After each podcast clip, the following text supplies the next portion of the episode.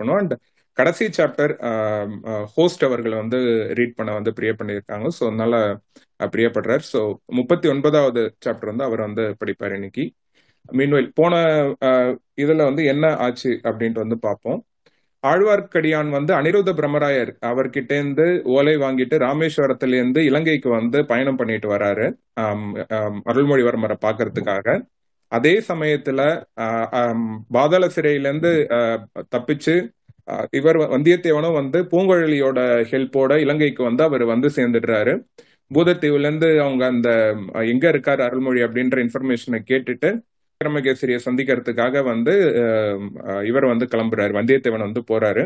So இவங்க ரெண்டு பேர் அடுத்து என்ன பண்றாங்க அப்படின்ட்டு நம்ம அங்க போய் அப்படியே பேரலா இலங்கையில பார்த்தா வந்தியத்தேவன் வந்து மாதோட்டத்துல வந்து அருள்மொழிவர்மர் இருக்கிறதாகவும் அவருக்கு இன்ஃபர்மேஷன் கிடைக்குது. ஸோ வந்து அவர் போய் பாக்குறாரு அங்க பூதி விக்ரமகேசரி இருக்காரு. அவங்களோட ஆட்கள் வந்து என்ன பண்றாங்க இவரை வந்து பிடிச்சிடுறாங்க. கைதின்னு நினைச்சு அவரை பிடிச்சிடுறாங்க. ஒற்றன் தப்பிச்சு வந்திருக்காரு அப்படின்னு சொல்லிட்டு.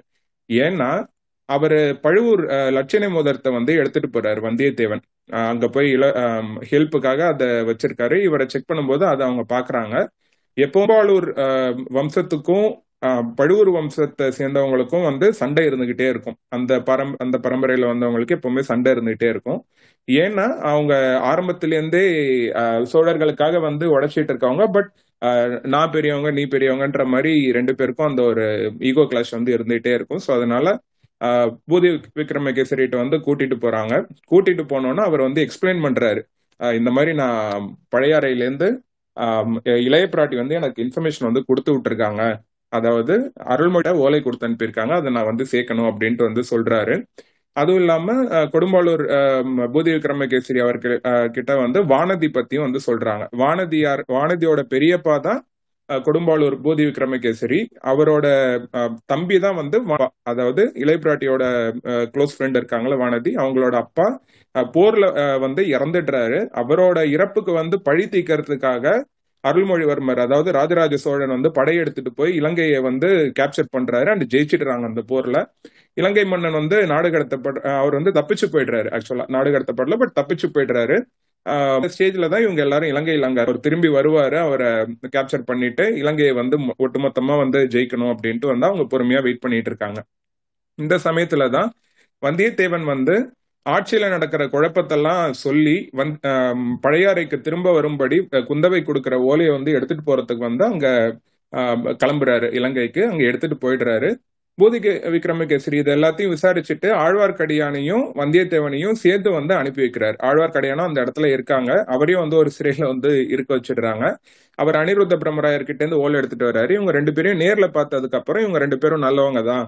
அருள்மொழியை போய் பார்க்கட்டும் அப்படின்னு சொல்லிட்டு பூதி விக்ரமகேசரி வந்து அனுப்பி வைக்கிறாரு. இவங்க ரெண்டு பேரும் பயணம் பண்ணிட்டு போறாங்க ராஜராஜனை பாக்குறதுக்காக அவங்க போற வழியில மத யானை கிட்ட இருந்தெல்லாம் வந்து தப்பிச்சு அவங்க வந்து போறாங்க. அண்ட் ராஜபாட்டைக்குள்ள அவங்க போகும்போது ஒரு யானைப்பாகன் வந்து யானை மேல புத்த பிக்ஷுக்களை உட்கார வச்சுட்டு நகர்வலம் போறத வந்து பாக்குறாங்க. அதை பார்த்துட்டு வந்து ஆழ்வார்க்கடியான் கேட்கிறாரு அந்த யானைப்பாகனை பார்க்கும்போது உனக்கு எதுவும் தோணலையா அப்படின்னு சொல்லிட்டு. அவரோட கண்ணில் இருக்க தேஜஸை பார்த்துட்டு உன்னால எதுவும் வந்து கெஸ் பண்ண முடியலையா அப்படின்ட்டு கேட்கிறாரு அதுக்கு வந்து வந்தியத்தேவன் இல்லை என்னால எதுவுமே யோசிக்க முடியலன்னொன்னா இவர் அவரை கிண்டலா பார்த்துட்டு இது கூட உனக்கு தெரியல அவர் தான் ராஜராஜன் அப்படின்னு சொன்னோன்னே இவர் ரொம்ப சர்ப்ரைஸ் ஆயிடுறாரு. என்ன அவர் இப்படி இருக்காரு அப்படின்னு சொல்லிட்டு. பின்னாடி என்ன எல்லாரும் மன்னர் இதுல இருக்கிற மாதிரி அவர் இருப்பாருன்னு நினைச்சா இங்க வந்து அவர் மக்களோட மக்களா கலந்துருக்கணும்ட்டு வந்து ஆசைப்படுறாரு. இன்னொன்னு எதிரிகள் கிட்ட இருந்து வந்து தப்பிக்கணும் அப்படின்றதுக்காக அவங்களோட இடத்துலயே வந்து இந்த மாதிரி தான் அவர் வந்து சுத்திட்டு இருப்பாரு இப்போ அப்படின்ட்டு அவர்கிட்ட எக்ஸ்பிளைன் பண்றாங்க. அதுக்கடுத்து அவங்க ரெண்டு பேரும் அவங்களோட பயணத்தை வந்து தொடர்றாங்க.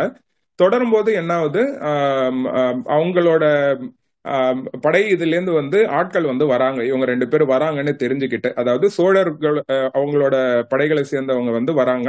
ஸோ அவங்க வந்ததுக்கு அப்புறமா இவங்க வந்து பார்த்துட்டு ஆழ்வார்க்கடியானை மட்டும் நாங்கள் ஃபர்ஸ்ட் கூட்டிட்டு போறோம்.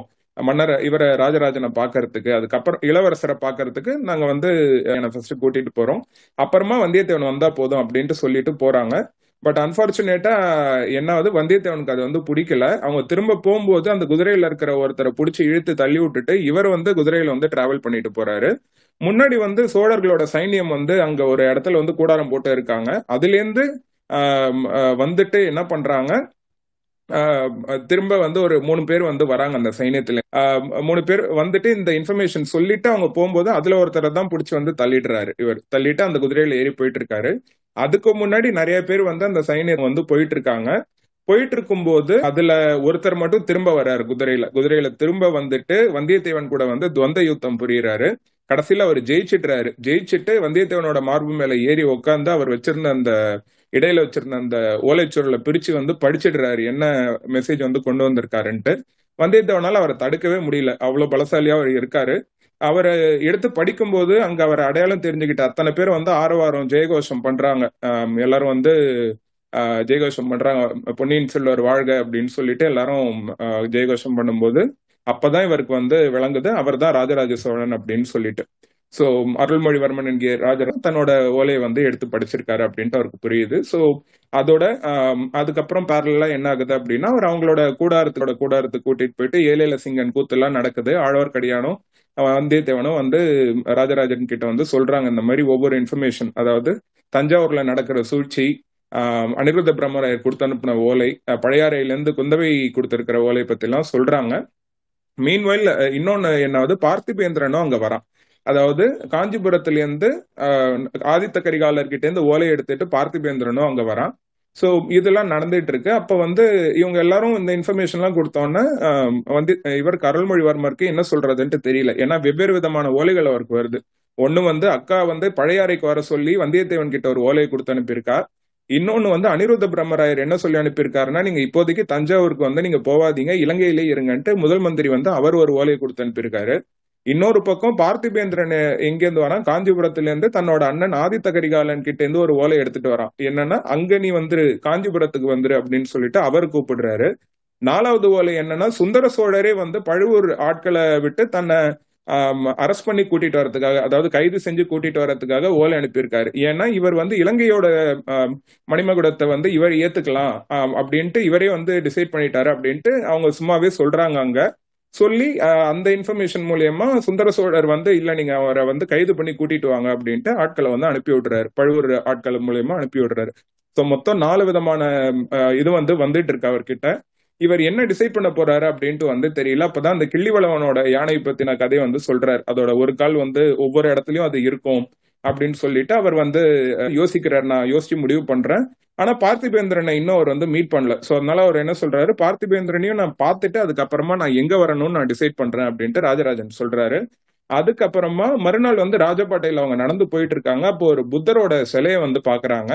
அந்த புத்தர் சிலையை வந்து பார்த்ததுக்கு அப்புறமா அங்க அவருக்கு வந்து ஒரு இன்ஃபர்மேஷன் வந்து தனக்கு தெரியுது அப்படின்ட்டு வந்து சொல்லிட்டு அந்த புத்தர் சிலையோட அழகை பத்தி சொல்றாங்க. சொன்னோன்னே ஆழ்வார்க்கடியானும் ஒரு, வந்தியத்தேவனும் கிண்டல் பண்றாங்க. அவ- அவரை பார்த்துட்டு இவர் வந்து புத்த இதுல சேர போறாரு போல இருக்கு. என்ன சிலையெல்லாம் பார்த்து ரசிச்சிட்டு இருக்காரு சண்டை போடாம அப்படின்ட்டு. அதை வந்து இவருக்குல நான் அந்த சிலையை பார்த்து ரசிக்கிறது மட்டும் இல்ல அது எனக்கு ஒரு இன்ஃபர்மேஷனையும் கொடுத்துருக்கு. மறுநாள் காலையில நம்ம ஒரு இடத்துக்கு போகணும் அப்படின்ட்டு நம்மள வர சொல்லியிருக்க அந்த சிலை அப்படின்ட்டு அதோட பாதத்தை பார்த்துட்டு சொல்றாரு. அதாவது புத்த பிக்ஷுக்கள் வந்து அவரை வந்து அழைச்சிருக்காங்க அப்படின்ட்டு. சோ அதுக்கப்புறம் மேல என்ன ஆகுது அப்படின்ட்டு இந்த வாரத்துல இருந்து நம்ம பார்ப்போம் முப்பத்தி நாலாவது அத்தியாயத்தை வந்து ஜெகதா மேம் வந்து ஸ்டார்ட் பண்ணுவாங்க. ஜெகதா மேம் ப்ளீஸ் முப்பத்தி நாலாம் அத்தியாயம் அனுராதபுரம்.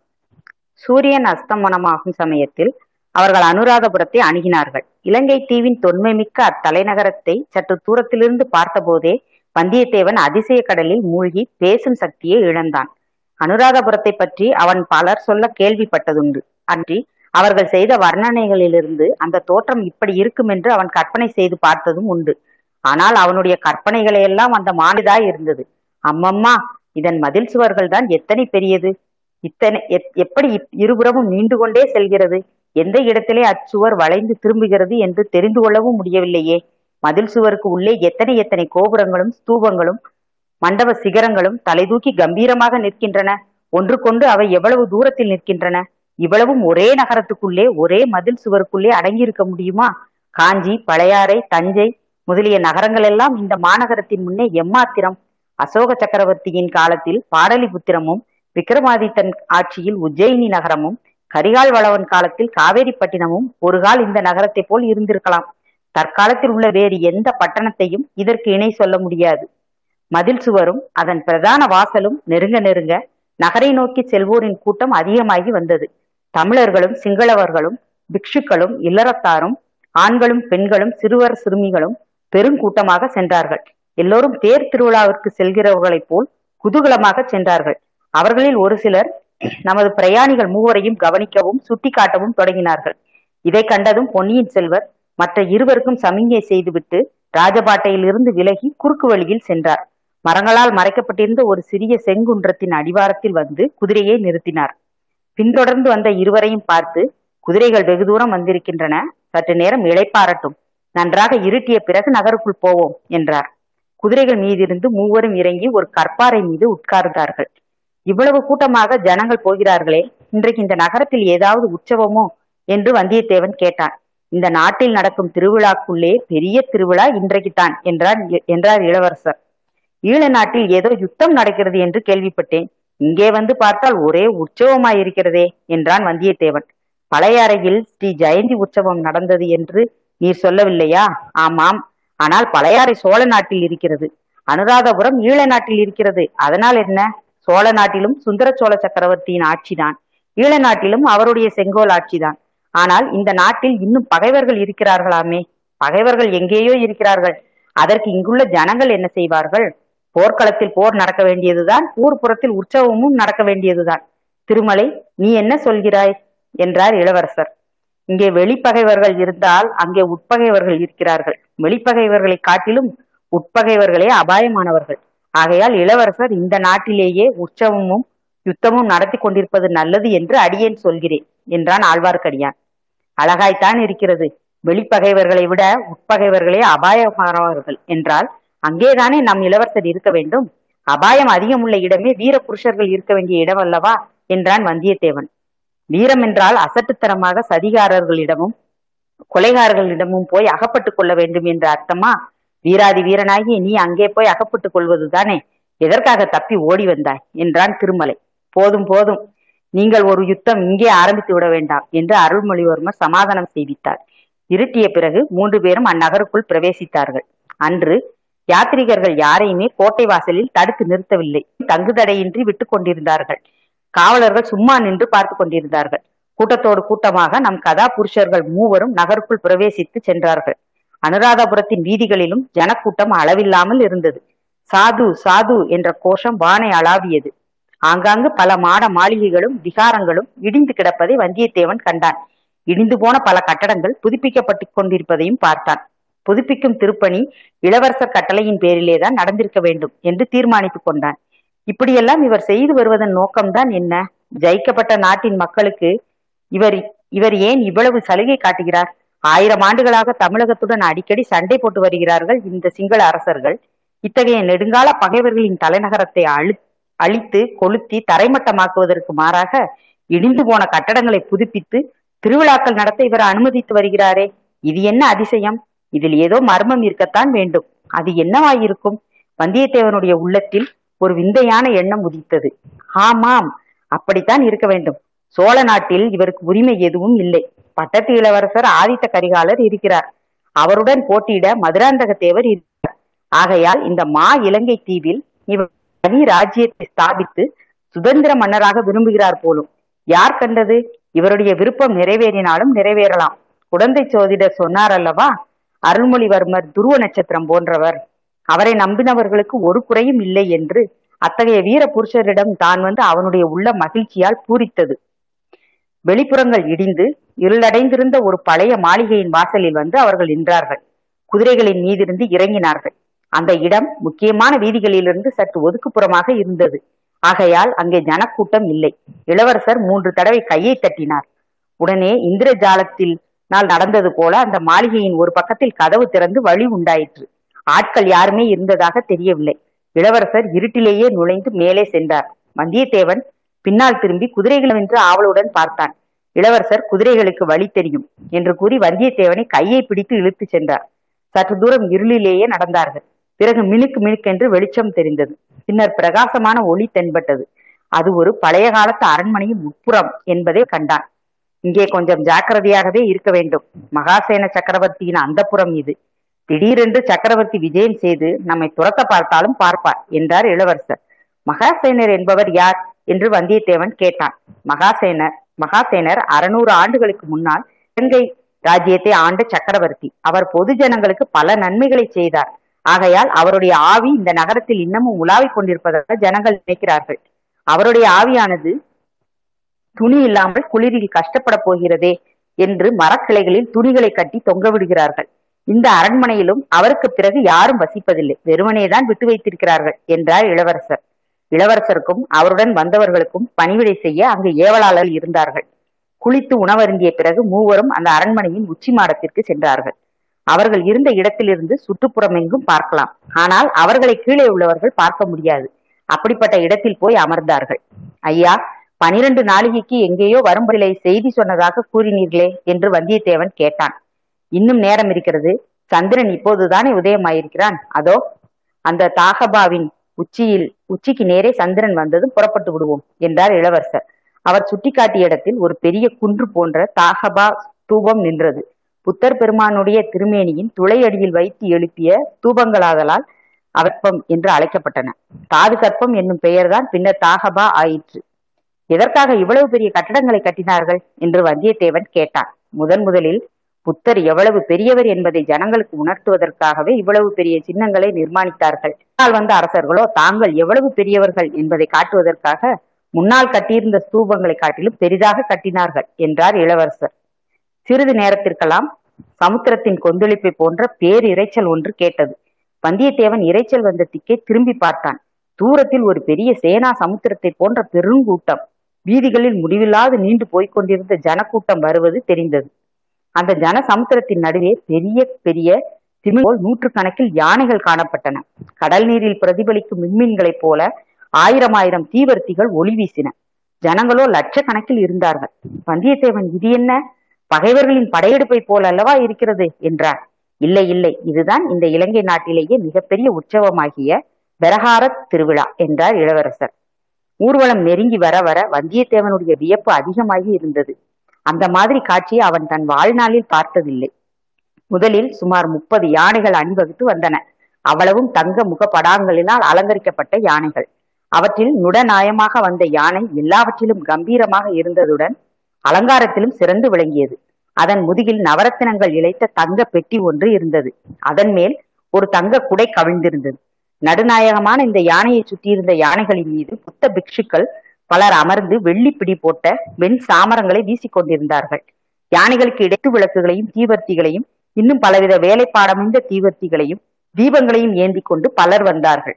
கரிய குன்றுகளையொத்த யானைகளின் தங்க முகபடாங்களும் மற்ற ஆபரணங்களும் பிக்ஷுக்களின் கைகளில் இருந்த அந்த வெண் சாமரங்களும் பல தீபங்களின் ஒளியில் தகதகவென்று பிரகாசித்து கண்களை பறித்தன. யானைகளுக்கு பின்னால் ஒரு பெரும் ஜனக்கூட்டம். அந்த கூட்டத்தின் மத்தியில் சுமார் நூறு பேர் விசித்திரமான ஆபரணங்களையும் தரித்து நடனமாடிக்கொண்டு வந்தார்கள். அவர்களில் பலர் உடுக்கையை போன்ற வாத்தியங்களை தட்டி கொண்டு ஆடினார்கள். இன்னும் பல வகை வாத்தியங்களும் முழங்கின. அப்பப்பா ஆட்டமாவது ஆட்டம். கடம்பூர் அரண்மனையில் தேவா தேவராளனும் தேவராட்டியும் ஆடிய வெறியாட்டமெல்லாம் இதற்கு முன்னால் எங்கே நிற்கும்? சிற்சில சமயம் அந்த ஆட்டக்காரர்கள் விற்றென்று வானில் எழும்பி சக்கரகாரமாக இரண்டு மூன்று தடவை சுழன்று விட்டு தரைக்கு வந்தார்கள். அப்படி அவர்கள் சுழன்ற போது அவர்கள் இடையில் குஞ்சம் குஞ்சமாக தொங்கிக் கொண்டிருந்த துணி மடிப்புகள் பூச்சக்கர குடைகளைப் போல் சுழன்றன. இவ்விதம் நூறு பேர் சேர்ந்தார் போல் எழும்பி சுழன்று விட்டு கீழே குதித்த காட்சியை காண்பதற்கு இரண்டு கண்கள் போதவில்லைதான். இரண்டாயிரம் கண்களாவது குறைந்தபட்சம் வேண்டும். ஆனால் அத்தகைய சமயங்களில் எழுந்த வாத்திய முழக்கங்களை கேட்பதற்கோ இரண்டாயிரம் செவிகள் போதமாட்டா. நிச்சயமாக இரண்டு லட்சம் காதுகளேனும் வேணும். அப்படியாக உடுக்கைகள் துந்துபிகள் மத்தளங்கள் செப்புத்தாளங்கள் பறைகள் கொம்புகள் எல்லாம் சேர்ந்து முழங்கி கேட்போர் காதுகள் செவிடுபடச் செய்தன. இந்த ஆட்டக்காரர்களும் அவர்களை சுற்றி நின்ற கூட்டமும் நகர்ந்ததும் மற்றும் முப்பது யானைகள் முன்போலவே ஜாஜ்வல்யமான ஆ- ஆபரணங்களுடன் வந்தன. அவற்றில் நடுநாயகமான யானையின் மேலும் ஒரு அழகிய வேலைப்பாடு அமைந்த பெட்டி இருந்தது. அதன் மேல் தங்க குடை கவிந்திருந்தது. சுற்றி நின்ற யானை மீதிருந்தவர்கள் வெண் சாமரங்களை வீசினார்கள். யானை கூட்டத்திற்கு பின்னாலும் ஆட்டக்காரர்கள் வந்தார்கள். ஆட்டக்காரர்களுக்கு நடுவில் ரதி மன்மதன் முக்கண்ணையுடைய சிவபெருமான் வேடம் தரித்தவர்கள் நின்றார்கள். சுற்றி நின்றவர்கள் ஆடி குதித்தார்கள். இது என்ன? சிவபெருமான் இங்கு எப்படி வந்தார்? என்று வந்தியத்தேவன் கேட்டான். கஜபாக என்னும் இலங்கை அரசன் சிவபெருமானை அழைத்து வந்தான். அதற்கு பிறகு இங்கேயே அவர் பிடிவாதமாக இருக்கிறார் என்றார் இளவரசர். ஓ வீர வைஷ்ணவரே பார்த்தீரா? யார் பெரிய தெய்வம் என்று இப்போது தெரிந்ததா? என்று வந்தியத்தேவன் கேட்டு முடிவதற்குள் மற்றும் சில யானைகள் அதே மாதிரி அலங்காரங்களுடன் வந்துவிட்டன. அந்த யானைகளுக்கு பின்னால் வந்த ஆட்டக்காரர்களுக்கு மத்திய கருடாழ்வரை போன்ற மூக்கும் ரெக்கைகளும் வைத்து கட்டி கொண்டிருந்த நடனக்காரர்கள் சுழன்றும் பறந்தும் குதித்தும் மூக்கை ஆட்டியும் ஆர்ப்பாட்டமாக ஆடினார்கள். அப்பனே பார்த்தாயா? இங்கே கருட வாகனத்தில் எங்கள் திருமாலும் எழுந்தறிவிக்கிறார் என்றான் ஆழ்வார்க்கடியான். மீண்டும் ஒரு யானை கூட்டம் வந்தது. அதற்கு பின்னால் வந்த ஆட்டக்காரர்களோ கையில் வாள்களும் வேல்களும் ஏந்தி பயங்கரமான யுத்த நடனம் செய்து கொண்டு வந்தார்கள். தாளத்திற்கும் ஆட்டத்திற்கும் இசைய அவர்கள் கையில் பிடித்த வாள்களும் வேல்களும் ஒன்றோடொன்று டனார் டனார் என்று மோதி சப்தித்தன. இவ்வளவுக்கும் கடைசியாக வந்த யானை கூட்டத்திற்கு பின்னால் ஆட்டக்காரர்கள் அவ்வளவு பேரும் இரண்டு கையிலும் இரண்டு சிலம்புகளை வைத்துக் கொண்டு ஆடினார்கள். அவர்கள் ஆடும்போது அத்தனை சிலம்புகளும் சேர்ந்து கலீர் கலீர் என்று சப்தித்தன. ஒரு சமயம் அவர்கள் நடனம் வெகு உக்கிரமாயிருந்தது. இன்னொரு சமயம் அமைதி பொருந்திய லலித நடனம் நடனக்கலையாக மாறியது. இந்த காட்சியெல்லாம் கண்டும் பலவித சப்த விசித்திரங்களை கேட்டும் பிரமித்து நின்ற வந்தியத்தேவனுக்கு இளவரசர் இந்த ஊர்வல திருவிழாவின் வரலாற்றையும் கருத்தையும் கூறினார். தமிழகத்து அரசர்களும் இலங்கை அரசர்களும் நட்புறமையை பாராட்டிய காலங்களும் உண்டு. கடல் சூழ் இலங்கை கஜபாக் மன்னனும் சேரன் செங்குட்டுவனும் அவ்விதம் சிநேகிதமாய் இருந்தார்கள். சேரன் செங்குட்டுவன் கண்ணகி என்னும் பத்தினி தெய்வத்திற்கு விழா நடத்திய போது கஜவாக அங்கே சென்றிருந்தான். அந்நாட்டில் நடந்த மற்ற திருவிழாக்களையும் கண்டு பின்னர் ஒரு சமயம் வித்வன் இலங்கைக்கு வந்திருந்த போது கஜபாகு மன்னன் விழா நடத்தினான். தமிழகத்தின் தெய்வமாகிய சிவபெருமான் திருமால் கார்த்திகேயர் பத்தினி தெய்வம் ஆகிய நாலு தெய்வங்களுக்கும் ஒரே சமயத்தில் திருவிழா நடத்தினான். அதில் மக்கள் அடைந்த குதூகலத்தை கண்டு பின்னர் ஆண்டுதோறும் அந்த விழாக்களை நடத்த தீர்மானித்தான். புத்தர் பெருமானுக்கு அவ்விழாவில் முதலிடம் கொடுத்து மற்ற நாலு தெய்வங்களையும் பின்னால் வரச் செய்து விழா நடத்தினான். அன்று முதல் அந்த விழா இலங்கையில் நிலைத்து நின்று மிகப்பெரிய திருவிழாவாக ஆண்டுதோறும் விடாமல் நடந்து வருகிறது.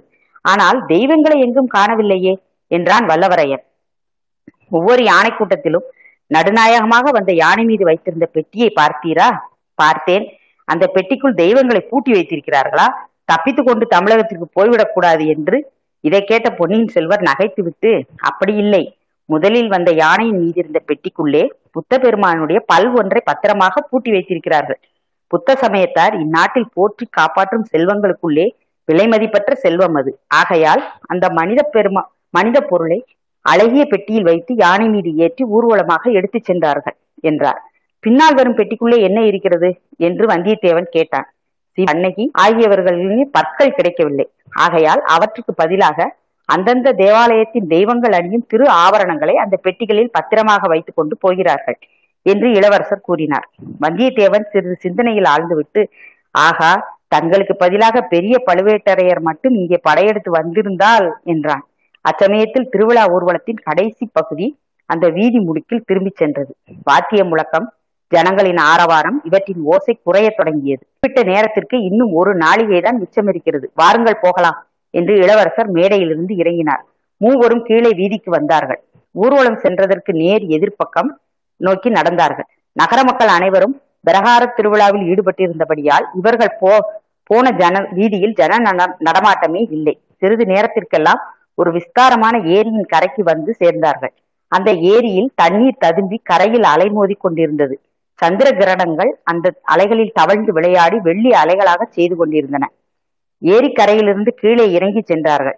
அவ்விடத்தில் செண்பக மலர்களின் நறுமணம் பரவி இருந்தது இன்னும் பல வகை புஷ்ப செடிகளில் வெள்ளை மலர்கள் கொத்து கொத்தாக பூத்து திகழ்ந்தன. ஆங்காங்கே சிறிய சிறிய செய் குன்றுகளும் படித்துறை தடாகங்களும் காணப்பட்டன. தடாகம் ஒன்றின் மேலே அமர்ந்திருந்த அத்தகைய சிங்கமுக துவாரத்திலிருந்து நீர் அருவி பொழிந்து கொண்டிருந்தது.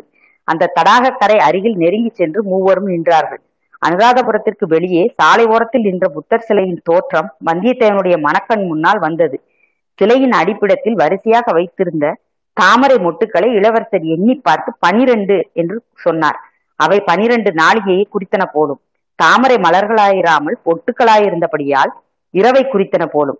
அந்த மொட்டுக்களுக்கு அருகில் இருந்த சிங்கமுகத்து கிண்டியும் வந்தியத்தேவனுடைய நினைவில் இருந்தது. அந்த பாத்திரம் இந்த சிங்கமுக அருவி விழும் தடாகத்தை குறிப்பிட்டது போலும். இதெல்லாம் சரிதான். ஆனால் இங்கு எதற்காக யார் இளவரசரை வர செய்திருக்கிறார்கள்? இதில் என்னென்ன அபாயங்கள் நேரிடுமோ என்னவோ தெரியவில்லையே. ஆயுதம் ஒன்றும் கொண்டு வரக்கூடாது என்று இளவரசர் தடுத்ததன் கருத்து என்ன? இங்கு ஏதேனும் காதல் நிகழ்ச்சி நடைபெறப் போகிறதா? இந்த நினைவு வந்ததும் வந்தியத்தேவனுடைய உள்ளம் கொந்தளித்தது. அவனுடைய மனம் கடல் கடந்து பழையாறைக்கு பாய்ந்து சென்றது. இளைய பிராட்டியும் வானதி தேவியும் அவன் மனக்கண் முன்னால் வந்தார்கள். இளவரசரின் வாயை பிடுங்கி பார்க்கலாம் என்று வந்தியத்தேவன் எண்ணினான். ஐயா இந்த இடத்தை பார்த்தால் நீ நந்தவனம் மாதிரி அல்லவா தோன்றுகிறது? என்றார் ஆம் இது அரண்மனை நந்தவனம். இருந்த இடம்தான். ஆயிரம் ஆண்டுகளுக்கு முன்னால் இந்த நந்தவனத்தையொட்டி புத்தகமனுவின் அரண்மனை இருந்தது. அதோ பார் இன்னமும் அந்த அரண்மனையின் சில பகுதிகள் அழியாமல் இருக்கின்றன என்றார். வந்தியத்தேவன் அங்கே சற்று தூரத்தில் தெரிந்த பழைய அரண்மனை மாடங்களை பார்த்துவிட்டு அந்த கட்டடங்கள் அரண்மனை அந்தப்புறமாய் இருந்திருக்கலாம். இந்த தடாகத்தில் அரசிலங்குமாரிகள் இறங்கி ஜலக்கிரீடை செய்து மகிழ்ந்திருப்பார்கள் என்றான். இந்த நந்தவனத்திலே நடந்த அதிசயமான சம்பவம் வேறு ஒன்று உண்டு. ஆயிரம் வருஷத்திற்கு முன்னால் நடந்தது. துஷ்டகமனு மன்னனின் புதல்வன் சா சாலி என்பவன் இங்கே ஒரு நாள் உலவிக் கொண்டிருந்தான். ஒரு பெண் இந்த தடாகத்தில் தண்ணீர் முண்டு புஷ்ப செடி கண்டான். அந்த பெண்ணிடம் காதல் கொண்டான். அவள் ஒரு சண்டாள பெண் என்றும் அவள் பெயர் அசோகமாலா என்றும் அறிந்தான். சண்டாள பெண்ணா இருந்தாலும் அவளையே மணந்து கொள்வேன் என்று பிடிவாதம் பிடித்தான். அப்படியானால் நீ சிம்மாசனம் ஏற முடியாது என்று தந்தை கூறினார். சிம்மாசனம் வேண்டாம் எனக்கு அசோகமாலா தான் வேண்டும் என்று வாகனன் பிடிவாதமாக கூறிவிட்டான். இந்த உலகத்தில் ராஜகுமாரனால் இப்படி கூற முடியும் என்று தோன்றுகிறதா? செல்வர் கூறிய போது கோடிக்கரை கடலில் படகு செலுத்திய சமுத்திரகுமாரின் நினைவு வந்தியத்தேவனுக்கு வந்தது. ஆகா ஒருவேளை இவரும் அந்த பெண்ணை நினைத்து கொண்டுதான் இந்த கதையை சொல்கிறாரா என்ன? பூங்குழலியின் பேச்சை எப்படி எடுக்கலாம் என்று அவன் எண்ணிக்கொண்டிருந்த போது அங்கே ஒரு அதிசயம் நிகழ்ந்தது. சிங்கத்தாரை தடாகத்தின் பின்புற சுவரில் உட்பக்கம் குழிவாக அமைந்து அதற்குள்ளே இருவர் அமரும்படியான ஒரு கல் ஆசனம் இருந்தது. அப்படி அமைந்திருந்த அறையின் ஒரு ஓரத்தில் திடீரென்று விளக்கு வெளிச்சம் காணப்பட்டது. விளக்கை பிடித்துக் கொண்டிருந்தவரின் கரம் முதலில் வெளிவந்தது. பிறகு பித்த பிக்ஷு ஒருவரின் திருமுகம் காணப்பட்டது. வந்தியத்தேவன் அந்த இந்திரஜால காட்சியை அடங்கா வியப்புடன் பார்த்து கொண்டு நின்றான். மேலே என்ன நடக்கப் போகிறது என்று தெரிந்து கொள்ளும் ஆர்வத்தினால் அவன் மூச்சும் சிறிது நேரம் நின்றிருந்தது. இத்துடன் முப்பத்தி நாலாம் அத்தியாயம் முடிந்தது. முப்பத்தி ஐந்தாம் அத்தியாயம். இலங்கை சிங்காதனம். பிக்ஷு கையில் பிடித்த தீபத்தின் வெளிச்சத்தில் சுற்றும் முற்றும் பார்த்தார். இளவரசரும் அவருடைய தோழர்களும் நிற்பதை கண்டு கொண்டார் போலும். மறுகணம் விளக்கும் வெளிச்சமும் மறைந்தன. சிறிது நேரத்துக்கெல்லாம் பிக்ஷு தடாகத்தின் படிக்கட்டுகளின் வழியாக நடந்து வருவது தெரிந்தது. இளவரசர் நிற்கும் இடத்துக்கு வந்தார். நிலா வெளிச்சத்தில் அவருடைய திருமுகத்தை ஏறிட்டு பார்த்தார். தேவப்பிரியா வருக வருக. தங்களை எதிர்நோக்கி வைத்துள்ளிய பிக்ஷு சங்கம் காத்திருக்கிறது. மகா தேரோ உதயம் செய்திருக்கிறார். குறிப்பிட்ட நேரம் தவறாது தாங்கள் வந்து சேர்ந்தது பற்றி என் உள்ளம் உவகை கொண்டு நன்றி செலுத்துகிறது என்றார். அடிகளே இந்த சிறுவனிடம் பல குறைகள் கொடி கொண்டிருப்பதை அறிந்துள்ளேன். எனினும் வாக்கு தவறுவதில்லை என்ற ஒரு நல் நல்விரதத்தை அனுசரித்து வருகிறேன். என்றும் தவறியதில்லை என்றார் பொன்னியின் செல்வர். இன்று சூரியன் அஸ்தமிக்கும் நேரம் வரை வந்து சேரவில்லை என்று அறிந்தேன். அதனால் சிறிது கவலை ஏற்பட்டது. முன்னதாக வந்திருந்தால் ஒருவேளை வாக்கை நிறைவேற்ற முடியாமல் போயிருக்கலாம். அதனாலேயே சமயத்திற்கு வந்து சேர்ந்தேன். ஆம் ஆம். வானில் ஜோதிமயமாக ஒளிரும் கதிரவனை மறைத்து விடுவதற்கு பல மேகத்திரள்கள் சுற்றி வருகின்றன. நாங்களும் அறிந்துள்ளோம். ஆனால் அந்த மேகத்திரள்கள் எல்லாம் புத்த பகவானுடைய கருணை என்றும் பெருங்காற்றினால் சின்னா பின்னமாகி கலைந்துவிடும். போகட்டும். இதோ நிற்பவர்கள் யார்? தாங்கள் நன்கு அறிந்தவர்கள் தானா? தங்களின் பூரண நம்பிக்கைக்கு உரியவர்களா? கொடுத்த வாக்கை தவறாது நிறைவேற்றக்கூடியவர்களா? என்று பிக்ஷு கேட்டார். அடிகளே என்னுடைய கரங்கள் இரண்டையும் எப்படி நான் நம்புகிறேனோ அப்படியே இந்த நபர்களையும் நம்புகிறேன். எனினும் தங்களுக்கு விருப்பமில்லை என்றால் இவர்களை இங்கேயே விட்டுவிட்டு தங்களுடன் தனித்து வர சித்தமாயிருக்கிறேன் என்றார் இளவரசர். இல்லை இல்லை. அவ்வளவு பெரிய பொறுப்பை ஏற்றுக்கொள்ள நான் சித்தமாயில்லை. தங்களை நான் அழைத்து போகும் இடம் மிக பத்திரமானதுதான். ஆயினும் நீண்ட வழியில் போக வேண்டும். எந்த தூணுக்கு பின்னால் என்ன அபாயம் மறைந்திருக்கும் என்று யார் சொல்ல முடியும்? இவர்கள் இருவரும் அவசியம் வரட்டும் என்றார் பிக்ஷு. இவற்றையெல்லாம் கேட்டுக்கொண்டிருந்த வந்தியத்தேவனுடைய உள்ளம் கொந்தளித்தது. முன்பின் அறியாத தன்னிடம் இளவரசர் இவ்வளவு பரிபூரண நம்பிக்கை காட்டி மிக அந்தரமான கா அந்தரங்கமான காரியத்துக்கு அழைத்து வந்ததை நினைத்து பூரிப்பு உண்டாயிற்று. இன்றிரவு ஏதோ முக்கியமான நிகழ்ச்சி நிகழ்ச்சி நடைபெறப் போகிறது. அது என்னவாயிருக்கும் என்ற நினைவு மிக்க பரபரப்பை அளித்தது. பிக்ஷு முன்னால் சென்று வழிகாட்ட மற்றவர்கள் பின்தொடர்ந்து சென்றார்கள். தடாகத்தின் படிக்கட்டுகளின் வழியாக சென்று பின்புறத்து கல் சுவரில் குடைந்து அமைந்திருந்த அறையில் புகுந்தார்கள். அதன் ஒரு பக்கம் சென்று இருட்டில் பிக்ஷு ஏதோ செய்தார். உடனே ஒரு வழி ஏற்பட்டது. உள்ளே வெளிச்சம் காணப்பட்டது. பிக்ஷு அங்கு வைத்திருந்த தீபத்தை கையில் ஏந்தி கொண்டார். மற்ற மூவரும் உள்ளே வந்ததும் வழியும் அடைபட்டது. வெளியே தடாகத்தில் சிங்க முகத்திலிருந்து விழுந்த அருவியின் ஓசை மிக லேசாக கேட்டது. இல்லாவிட்டால் ஒரு கணத்துக்கு முன்னால் அப்படி தடாக கரையில் நின்று கொண்டிருந்தோம் என்பதையே அவர்களால் நம்ப முடியாமல் போயிருக்கும். குறுகலான சுரங்கப்பாதை வழியாக அவர்கள் பாதை வளைந்து வளைந்து சென்றது. முடிவில்லாமல் சென்று கொண்டிருப்பதாக தோன்றியது. அவர்கள் காலடி சத்தமும் அதன் எதிரொலியும் பயங்கரத்தை உண்டாக்கின. வந்தியத்தேவனுக்கு நடுநடுவே இளவரசர் ஏமாந்து போய் ஏதோ ஒரு சூழ்ச்சியில் சிக்கிக் கொண்டாரோ என்ற ஐயம் உண்டாயிற்று. பாதை அகன்று அகன்று வந்து கடைசியில் ஒரு மண்டபம் தெரிந்தது. எப்பேற்பட்ட மண்டபம்? பிக்ஷு கையில் பிடித்து வந்த தீபத்தில் சிறிய பகுதிதான் மங்களாக கண்ணுக்கு புலனாயிற்று. ஆயினும் அதன் தூண்கள் பளிங்கு கல்லினால் ஆன தூண்கள் என்பது தெரிந்தது. நாற்புறமும் புத்தர் சிலைகள் தரிசனம் தந்த நிற்கும் புத்தர்கள் படுத்திருக்கும் புத்தர்கள் போத நிலையில் அமர்ந்திருக்கும் புத்தர்கள் ஆசிர்வதிக்கும் புத்தர்கள் பிரார்த்தனை செய்யும் புத்தர்கள் இப்படி பல புத்தர் சிலைகள் தோன்றின. பளிங்கு மண்டபத்தை தாண்டி அப்பால் சென்றார்கள். மறுபடி ஒரு குறுகிய பாதை பின்னர் இன்னொரு மண்டபம். இதன் தூண்கள் தாமிர தகடுகளினால் ஆனவை. ரத்தின சிவப்பு நிறம் பெற்று திகழ்ந்தன.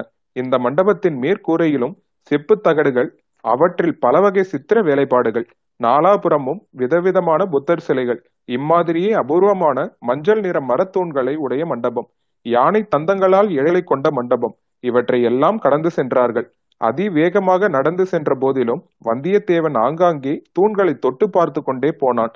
இளவரசர் அவற்றை சிறிதும் பொருட்படுத்தாது முன்னோக்கிய பார்வையுடன் சென்றது அவனுக்கு அளவில்லா வியப்பை அளித்தது. உலோக மண்டபங்களை எல்லாம் தாண்டி கடைசியில் சாதாரண கருங்கல் மண்டபம் ஒன்றுக்கு வந்து சேர்ந்தார்கள். ஆனால் விசாலமான அம்மண்டபத்தில் அபூர்வமான காட்சி தென்பட்டது. முந்தைய மண்டபங்களில் புத்தர் பெருமானின் சிலைகளை தவிர மனிதர் யாருமில்லை. இந்த கருங்கல் மண்டபத்தில் புத்த பிக்ஷுக்கள் பலர் கூடியிருந்தார்கள். அவர்களுடைய முக மண்டலங்கள் தேஜஸ் நிறைந்து திகழ்ந்தன. அவர்களுக்கு மத்தியில் மகா தேரோ குரு நடுநாயகமாக ஒரு பீடத்தில் வீற்றிருந்தார். அவருக்கு எதிரே நவரத்தின கசிதமான ஒரு தங்க சிங்காதனம் காணப்பட்டது. அதன் அருகில் ஒரு பீடத்தின் பீடத்தின் மேல் மணிமகுடம் ஒன்றும் உடைவாளும் செங்கோலும் இருந்தன. மண்டபத்தில் நாலாபுறமும் தீபங்கள் எரிந்தன. தீபச்சுடரின் ஒளியில் தங்க சிங்காதனமும் மணிமகுடமும் உடைவாளும் ஜொலித்து திகழ்ந்தன. இளவரசர் முதலியோர் அந்த மண்டபத்துக்குள் நுழைந்ததும் பிக்ஷுக்கள் அனைவரும் எழுந்து நின்று புத்தர் வாழ்க தர்மம் வாழ்க சங்கம் வாழ்க என்று கோஷித்தார்கள். இளவரசர் மகா தேரோ குருவின் சமீபம் வந்து வணங்கி நின்றார். பிக்ஷுக்களின் அத்தியட்சகர் சிங்காதனத்துக்கு அருகில் கிடந்த ஒரு சாதாரண பீடத்தை சுட்டிக்காட்டி அதில் அமரும்படி இளவரசரை வேண்டினார். மகாகுருவே இச்சிறுவனுக்கு முன்னால் பிராயத்திலும் தர்மத்திலும் மூத்தவர்களாகிய தாங்கள் அமர வேண்டும் என்று வேண்டினார் இளவரசர். அத்தியட்சக மகாகுரு தமது பீடத்தில் அமர்ந்ததும் இளவரசரும் தமக்கென்று குறிப்பிட்ட ஆசனத்தில் பணிவுடன் உட்கார்ந்தார். தேவர்களின் அன்புக்குரிய இளவரசரே தங்கள் வருகையினால் இந்த மகோபோதி சங்கம் மிக்க மகிழ்ச்சி அடைந்திருக்கின்றது. நாங்கள் குறிப்பிட்ட நிபந்தனைகளை எல்லாம் ஒப்புக்கொண்டு பல சிரமங்களுக்கு உட்பட்டு வந்திருக்கிறீர்கள். இந்த கருணை தங்களிடம் பூரணமாக இருப்பதற்கு வேறு அத்தாட்சி தேவையில்லை. இவ்விதம் பாலி பாஷையில் பெரிய குரு கூற இளவரசரை அழைத்து வந்த பிக்ஷு தமிழ் மொழி தமிழ் மொழி பெயர்த்து சொன்னார். மற்ற பிக்ஷுக்கள் சாது சாது என்று கோஷித்து தங்கள் சந்தோஷத்தை வெளியிட்டார்கள். மகாதேரோ மேலும் கூறலுற்றார். இலங்கை தீவுக்கு புத்த தர்மத்தை அனுப்பிய பாரத வருஷத்துக்கு நாங்கள் பெரிதும் கடமைப்பட்டேன் ஆனால் ஆதி நாளிலிருந்து உங்கள் நாட்டிலிருந்து படையெடுத்து வந்த சோழர்கள் பாண்டியர்கள் மலையாளத்தார் கலிங்கத்தார் எல்லோரும் இங்கே பல அட்டோடியங்களை செய்ததுண்டு.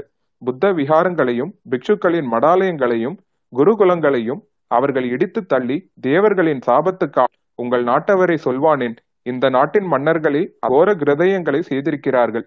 புத்த சங்கத்தில் பிரிவினையை ஏற்படுத்தி இருக்கிறார்கள். தங்களுடைய தீய செயல்களை எதிர்த்த பிக்ஷுக்களின் விகாரங்களை இடித்தார்கள்.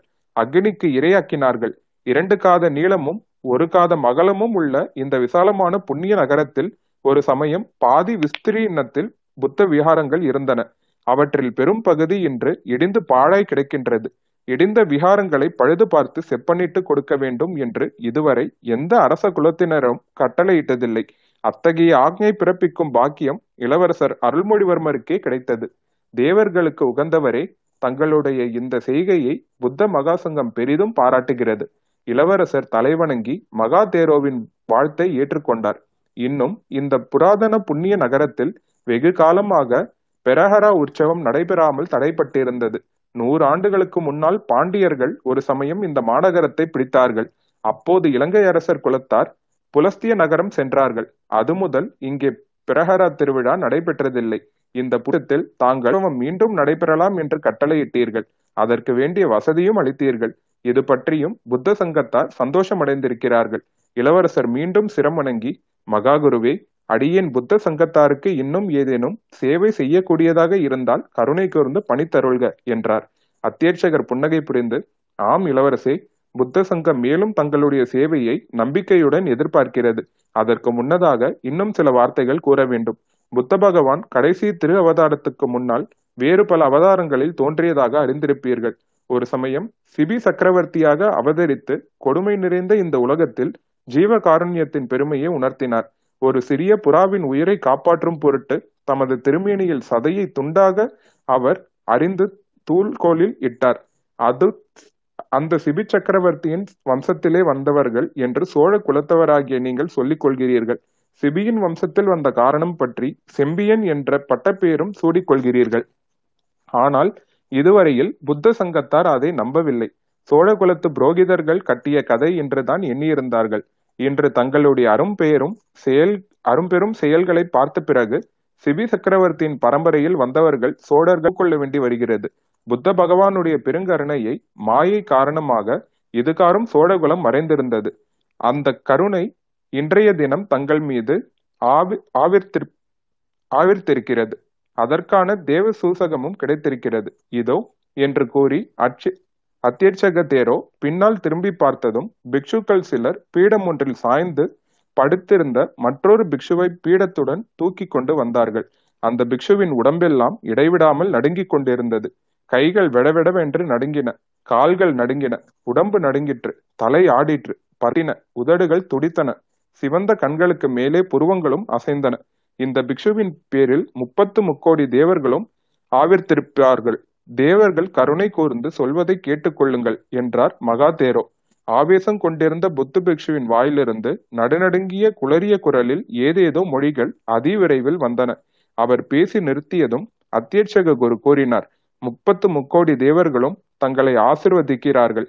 முற்காலத்தில் தேவானம் அசோகனார் பாரத பூமியை ஒரு குடையில் ஆண்டு புத்த தர்மத்தை உலகமெல்லாம் பரப்பினார்.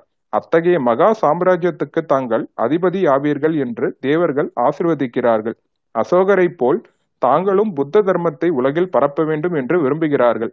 அசோகர் பாட்டாளிபுத்திர சாம் சிம்மாசனத்தில் வீற்றிருந்து செய்த தர்மம் பெரும் பணிகள் தாங்கள் இந்த தொன்மைமிக்க அனுராதபுரத்தில் ஆரம்பித்து நடத்த வேண்டும் என்று கட்டளை இடுகிறார்கள். இளவரசே தேவர்களுடைய கட்டளைக்கு தாங்கள் மறுமொழி என்ன? இதை கேட்டதும் இளவரசர் மகாகுரு தேவர்கள் சக்தி வாய்ந்தவர்கள். அவர்கள் இப்படி சித்தப்படி நடத்தி கொள்வார்கள். ஆனால் அடியனுக்கு இப்போது அவர்கள் இடும் பணி யாது என்று விளங்கவில்லையே என்றார். அதை நானே தெரிவிக்கிறேன் என்று அத்தியட்சக தேரோ கூறி சமிக்ஞை செய்ததும் ஆவேசம் வந்திருந்த பிக்ஷுவை அப்பால் எடுத்து சென்றார்கள். பின்னர் பிக்ஷு தலைவர் கூறினார் இளவரசே உங்கள் முன்னால் உள்ள சிங்காதனத்தை பாருங்கள் மணிமகுடத்தை பாருங்கள் செங்கோலையும் பாருங்கள். இலங்கை ராஜவம்சத்தை சேர்ந்த மன்னர்கள் அனைவரும் இந்த சிங்காதனத்தில் அமர்ந்து இந்த மணிமகுடத்தை அணிந்து இந்த செங்கோலை கையில் தரித்த பிறகே புத்த சங்கத்தால் அங்கீகரிக்கப்பட்ட அரசர்களானார் துஷ்டகமனு சக்கரவர்த்தியும் தேவனாம்பிரிய திஸ்ரரும் மகாசேனரும் அமர்ந்து முடிசூடிய சிங்காதனம் இது. இது சிரசில் தரித்த கிரீடம் இது. அவர்கள் கரத்தில் ஏந்திய செங்கோல் இது. இப்படிப்பட்ட புராதன சிங்காதனம் ஆயிரம் ஆண்டுகளாக அரசர்களை சிருஷ்டித்த சிங்காதனம் இதோ உங்களுக்காக காத்திருக்கிறது. இதில் அமரவும் இந்த மணிமகுடமும் செங்கோலும் தரிக்கவும் தங்களுக்கு சம்மதமா? இதையெல்லாம் கவனமாக கேட்டுக்கொண்டிருந்த வந்தியத்தேவன் மிக்க பரபரப்பை அடைந்தான் இளவரசரை தூக்கி அந்த கணமே உட்கார்த்து வைத்து உட்கார் உட்கார வைத்து விட்டால் என்ன என்று எண்ணினான். ஆனால் இளவரசருடைய முகபாவத்தில் எந்தவித மாறுதலும் ஏற்படவில்லை. முன்போலவே அமைதியான குரலில் அத்தியட்சகா அது எப்படி சாத்தியம்? இந்த சிங்காதனத்தில் ஏறி முடிசூடிய மகிந்த மன்னர் இன்னும் ஜீவியாக ஜீவியவந்தராக இருக்கிறாரே அவர் இருக்கும் இடம் தெரியாவிட்டாலும் என்று கூறி நிறுத்தினார். இளவரசே இலங்கை ராஜவம்சம் மாற வேண்டும் என்பது தேவர்களின் கட்டளை.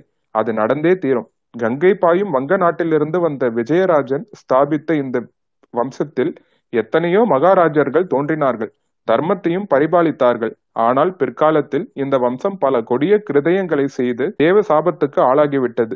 இந்த வம்சத்தில் பிறந்தவர்கள் தகப்பன் மகனை கொன்றான் மகனை தகப்பன் கொன்றான் அண்ணனை தம்பி கொன்றான் தம்பியை அண்ணன் கொன்றான் தாய் மகளை கொன்றாள் மருமகள் மாமியாரை கொன்றாள். இத்தகைய மகா பாதகங்களை செய்த வம்சத்தவர்கள் புத்த தர்மத்தை பரிபாலிக்க தகுதி வாய்ந்தவர்கள் அல்ல. இவர்கள் கட்டளையிடுகிறார்கள். கடைசியாக முடிசூடிய மகிந்தன் இலங்கை சிம்மாசனத்துக்கு உரிமையான். அவனுக்கு சந்ததியும் இல்லை. ஆகையால் ராஜவம்சம் எப்படியேனும் மாறியே தீர வேண்டும். அப்படி ராஜவம்சம் மாறும்போது புதிய வம்சத்தின் முதல்வனை தெரிந்தெடுக்கும் உரிமை இந்த சங்கத்துக்கு உண்டு. இந்த சங்கத்தாரும் தங்களை தேர்ந்தெடுக்க விரும்புகிறார்கள். தாங்கள் சம்மதம் கொடுத்தால் இன்று இரவே முடிசூட்டு விழா நடத்திவிடலாம். அந்த மண்டபத்தில் சிறிது நேரம் பூ பூகர்ப்பத்திலும் கடலின் ஆழத்திலும் குடிகொண்டிருப்பது போன்ற நிசப்தம் குடிகொண்டிருந்தது. வந்தியத்தேவனுடைய பரபரப்பு உச்சடைந்து விட்டது அச்சமயத்தில் பொன்னியின் செல்வர் தமது பீடத்திலிருந்து எழுந்து புத்த பிக்ஷுக்கள் சங்கத்துக்கு வணக்கம் செலுத்தினார். வந்தியத்தேவன் குதூகலத்தின் எல்லையை அடைந்தான். இளவரசர் சிமர்ந்ததும் மணிமகுடத்தை எடுத்து தானே சூட்டிவிடலாம் என்று ஆத்திரப்பட்டான். இளவரசர் கூறினார் மகான்களே உங்களை நமஸ்கரிக்கிறேன். இந்த சிறுவனிடம் எல்லையெல்லா அன்பும் நம்பிக்கையும் வைத்து இந்த புராதன சிங்காதனத்தை அளிக்க முன்வந்த உங்கள் பெருந்தன்மையை போற்றி வணங்குகிறேன். ஆனால் தாங்கள் இப்போது இடும் பணி என் சக்திக்கு அப்பாற்பட்டது. நான் சோழ நாட்டில் பிறந்து வளர்ந்தவன். அந்த நாட்டு நிலங்கள் தந்த உணவும் நதிகள் அளித்த நீரும் இந்த உடலை ஆக்கின. என் தந்தை சுந்தர சோழ சக்கரவர்த்தியின் கட்டளைக்கு உட்பட்டு இங்கே வந்தேன். அவருடைய விருப்பத்தை அறியாமல் எதுவும் என்னால் செய்ய இயலாது. பிக்ஷு குறுக்கிட்டு கூறினார் இளவரசே தங்கள் தந்தை சுந்தர சோழர் இன்று சுதந்திரமில் இருப்பது போல் இருப்பதை நீர் அறியீரா? ஆம் என் தந்தை நோய்வாய்ப்பட்டு படுத்த படுக்கையில் இருக்கிறார். கால்களின் சுவாதீனத்தை இழந்திருக்கிறார். ஆயினும் அவருடைய பெயரால் அவரிடம் அதிகாரம் பெற்று சோழ நாட்டை ஆளுவோரின் கட்டளைக்கு நான் உட்பட்டவன். அவர்களுடைய கட்டளையின்றி நான் இந்த சிங்காதனத்தை ஏற்றுக்கொண்டால் தேச துரோகியும் ராஜ துரோகியும் ஆவேன். அவ்வாறு தாங்கள் கருதுவதாய் இருந்த தஞ்சாவூருக்கு தூது கோஷ்டி ஒன்று அனுப்ப சித்தமாய் இருக்கிறோம் தங்கள் தந்தையார் புத்த தர்மத்தில் மிக பற்று கொண்டவர். எங்கள் வேண்டுகோளை நிராகரிக்க மாட்டார். இந்த நாட்டின் பிரஜைகள் இருக்கிறார்கள். அவர்களுடைய சம்மதமின்றி ராஜ்யத்தை விநியோகிக்க யாருக்கு உரிமை உண்டு? தங்களை அரசராக பெறுவதை இந்நாட்டு பிரஜைகள் கருதுவார்கள். எல்லோரும் சம்மதிக்கலாம் மகிழ்ச்சியும் அடையலாம். இந்த உலகில் வேறு விருப்பத்தையும் காட்டிலும் நான் அதிகமாக மதிப்பது என் தமக்கியாரின் விருப்பத்தையே. என் அன்னை என்னை பெற்றாள். பொன்னி நதி என் உயிரை காப்பாற்றி அளித்தாள். ஆனால் என் தமக்கை என் அறிவை வளர்த்து அகக்கண்களை திறந்தார். அப்படிப்பட்டவருடைய விருப்பத்தை காட்டிலும் என் உள்ளத்திலே உள்ள ஒரு குரலின் கட்டளையே எனக்கு மேலானது. மகா புருஷர்களே தாங்கள் இச்சிறுவனுக்கு மனமுவந்து அளிக்கும் மகாபாக்கியத்தை ஏற்றுக்கொள்ளும்படி என் உள்ள குரல் எனக்கு சொல்லவில்லை. தயவு செய்து இச்சிறுவனை மன்னித்து அருளுங்கள். மறுபடியும் அந்த சபையில் சிறிது நேரம் மௌனம் கொடிக்கொண்டிருந்தது. வந்தியத்தேவனுடைய நாடி நரம்புகள் படபடவென்று துடித்த சத்தம் அவன் காதில் மட்டும் விழுந்தது. சற்று பொறுத்து பிக்ஷு சங்கத்தின் பிக்ஷு சங்கத்தின் அத்தியட்சகர் கூறினார் இளவரசே தாங்கள் கூறிய மறுமொழி எனக்கு அதிக வியப்பை அளிக்கவில்லை. ஒருவாறு எதிர்பார்த்தேன். இதனாலேயே இந்த இலங்கை சிங்காதனத்தில் ஏற எவ் எவரிலும் அதிக தகுதி வாய்ந்தவர் தாங்கள் என்று ஏற்படுகின்றது. தர்ம சூஷ்மத்தை உணர்ந்து எங்களுக்கு இதை பற்றி சிறிதும் சந்தேகம் கிடையாது. ஆனால் தங்களை வற்புறுத்தவும் விரும்பவில்லை. யோசிப்பதற்கு அவகாசம் கொடுக்கிறோம். ஓராண்டுக்கு பிறகு இதே மாதிரி ஒரு நாள் தங்களுக்கு சொல்லி அனுப்புகிறோம். அப்போது வந்து தங்கள் முடிவான கருத்தை தெரிவிப்பீராக. ஒரு விஷயம் மட்டும் நினைவிருக்கட்டும். இந்த புராதன அனுராதபுரத்தில் பல புத்த விகாரங்கள் மூர்க்கமான யுத்த கொடுமையினால் பாழாய் போயிருக்கின்றன. ஆனால் இந்த மகா போதி விகாரத்துக்கு மட்டும் எவ்வித சேதமும் இதுவரை ஏற்படவில்லை. ஏனெனில் இது பூமிக்கு கீழே குறைந்து அமைந்த விகாரம். இங்கே வரும் வழி இவ்விடத்தில் தற்சமயம் கூடியிருக்கும் புத்த சங்க தலைவர்களுக்கு மட்டுமே தெரியும். எங்களில் ஒருவர் வழிகாட்டாமல் இங்கே யாரும் வர முடியாது. இலங்கை மன்னர்கள் தங்கள் வாழ்க்கையில் ஒரு தடவை புத்த சங்கத்தாரால் முடிசூடி கொள்வதற்கு மட்டுமே இங்கு அழைக்கப்படுவார்கள். அத்தகைய புனிதமான ரகசிய பாதையுள்ள விகாரம் இது. இங்கு வந்தது போனது இங்கே நடந்தது எதை பற்றியும் வெளியில் யாருக்கும் சொல்லக்கூடாது. தங்களுடைய நண்பர்களும் சொல்லக்கூடாது. சொன்னால் மிக கடுமையான தேவ சாபத்துக்கு உள்ளாகும்படி நேரிடும். அத்தியட்சகா சாபத்துக்கு தேவையில்லை. வெளியில் யாருக்கும் சொல்வ சொல்வதில்லை என்று வாக்கு கொடுத்துவிட்டுதான் இங்கே என் நண்பர்களையும் அழைத்து கொண்டு வந்தேன். கொடுத்த வாக்கை ஒரு நாளும் மீறமாட்டேன் என்றார் பொன்னியின் செல்வர். அரை நாழிகை நேரத்துக்கு பிறகு இளவரசர் அருள்மொழிவர்மரும் ஆழ்வார்க்கடியானும் வந்தியத்தேவனும் அனுராதபுரத்தின் வீதியில் நிலா வெளிச்சத்தில் நடந்து கொண்டிருந்தார்கள். விகாரத்துக்குள் இருந்தவரையில் வாயை கெட்டியாக மூடி வைத்துக் கொண்டிருந்த வந்தியத்தேவன் இப்போது அடக்கி வைத்திருந்த எண்ணங்களை எல்லாம் அவிழ்த்து விட்டான். நீர்வளம் நிலவளம் பொருந்தியதுதான். ஆனால் இந்த இலங்கைக்கு இணையாகாது. இப்படிப்பட்ட ரகசிய தீவின் சிம்மாசனம் வலிய வந்ததை உடை உதைத்து தள்ளிவிட்டீர்களே. இது என்ன பேதைமை? தங்களை அழைத்து மணிமகுடத்தை வழங்க வந்த பிக்ஷுக்களின் மதியை என்னவென்று சொல்ல அடல் நானும் தூணோடு தூணாக நின்று கொண்டிருந்தேனே எனக்கு கொடுத்திருக்க கூடாதா? என்று இப்படியெல்லாம் பொறுமி கொண்டு பொறுமி கொண்டிருந்தான். இளவரசர் அவனை சமாதானப்படுத்த முயன்றார். துஷ்டகமனுவின் மகன் சாலி அசோகமலா என்னும் பெண்ணின் காதலுக்காக இந்த இலங்கை ராஜ்யத்தை துறந்தான் என்று சொன்னேனே அது உமது காதில் ஏறவில்லையா? என்றார். எல்லாம் ஏறிற்று. அப்படி தாங்கள் எந்த பெண்ணை காதலிக்கிறீர்கள்? அவ்விதம் தாங்கள் சிம்மாசனம் ஏறுவதற்கு குறுக்கே நிற்கும் பெண் யார்? என்று வந்தியத்தேவன் கேட்டான். ஒரு பெண் அல்ல இரண்டு பெண்கள். சத்தியம் தர்மம் என்னும் இரு பெண்களை நான் காதலிக்கிறேன். அவர்களுக்காகவே இலங்கை மணிமகுடத்தை வேண்டாம் என்றேன். இளவரசே தங்களை பார்த்தால் இளம் பிராயத்தினராக காணப்படுகிறது. பேச்சோ வயதான கிழவரை போல் பேசுகிறீர்கள். நம்மில் யார் வயதானவர்? யாருடைய பிராயம் முடியப் போகிறது என்பது யாருக்கு தெரியும்? இப்படி அவர்கள் பேசியபோது வீதியின் ஓரமாக ஒரு பழைய மாளிகையின் சமீபம் போய்க் கொண்டிருந்தார்கள். வீதிக்கு எதிர்ப்புறத்தில் யாரோ கையை தட்டும் சத்தம் கேட்டது. சப்தம் கேட்ட இடத்தில் ஒரு உருவம் நின்று கொண்டிருந்தது. இப்படி வாருங்கள் என்று கூறி இளவரசர் அந்த உருவத்தை நோக்கி வீதியை கடந்து போனார். மற்றவர்களும் தொடர்ந்து போனார்கள். அவர்கள் பாதி வீதியை கடந்து கொண்டிருந்த போது பின்னால் பெரிய தடபுடல் சட்டம் கேட்டது. திரும்பி பார்த்தார்கள். அவர்கள் எந்த வீட்டின் ஓரமாக போய்க் கொண்டிருந்தார்களோ அதன் மேல் மாடத்தின் முகப்பு இடிந்து விழுந்து கொண்டிருந்தது. அவர்கள் அங்கே வீதியை கடக்க திரும்பிய திரும்பியிராவிட்டால் அவர்கள் தலைமையிலே விழுந்து கொன்றிருக்கும். ஒரு கண வித்தியாசத்தில் மூன்று உயிர்கள் பிழைத்தன. அதுவும் எப்பேற்பட்ட உயிர்கள்? நம்மில் யாருக்கு பிராயம் முடிய போகிறது என்று யாருக்கு தெரியும்? என்று பொன்னியின் செல்வர் கூறியது எவ்வளவு உண்மையான வார்த்தை? இப்படி எண்ணி வந்தியத்தேவன் நடுவீதியில் நின்று பார்த்து கொண்டிருக்க இருவரும் அப்பால் சென்றார்கள். வந்தியத்தேவன் அவர்களை மறுபடி அணுகிய போது அங்கே நின்ற உருவம் நிலா வெளிச்சத்தில் நன்கு தெரிந்தது. கண்முன்னே காண்பதை நம்புவதா இல்லையா என்று சந்தேகம் இச்சமயம் அவனுக்கு உண்டாயிற்று. இது என்ன பைத்தியக்காரத்தனம்? இது எப்படி சாத்தியமாகும்? தஞ்சையில் பழுவேற்றையர் அரண்மனையில் பார்த்த நந்தினி இங்கே இந்த அனுராதபுரத்து வீதிக்கு எப்படி வந்திருக்க முடியும்? நள்ளிரவு எதற்காக நிற்க வேண்டும்? மறுகணம் அந்த உருவம் மாயமாய் மறைந்தது. மற்ற இருவர் மட்டும் நின்றார்கள். இத்துடன் முப்பத்தி ஐந்தாம் அத்தியாயம் முடிவு பெறுகிறது.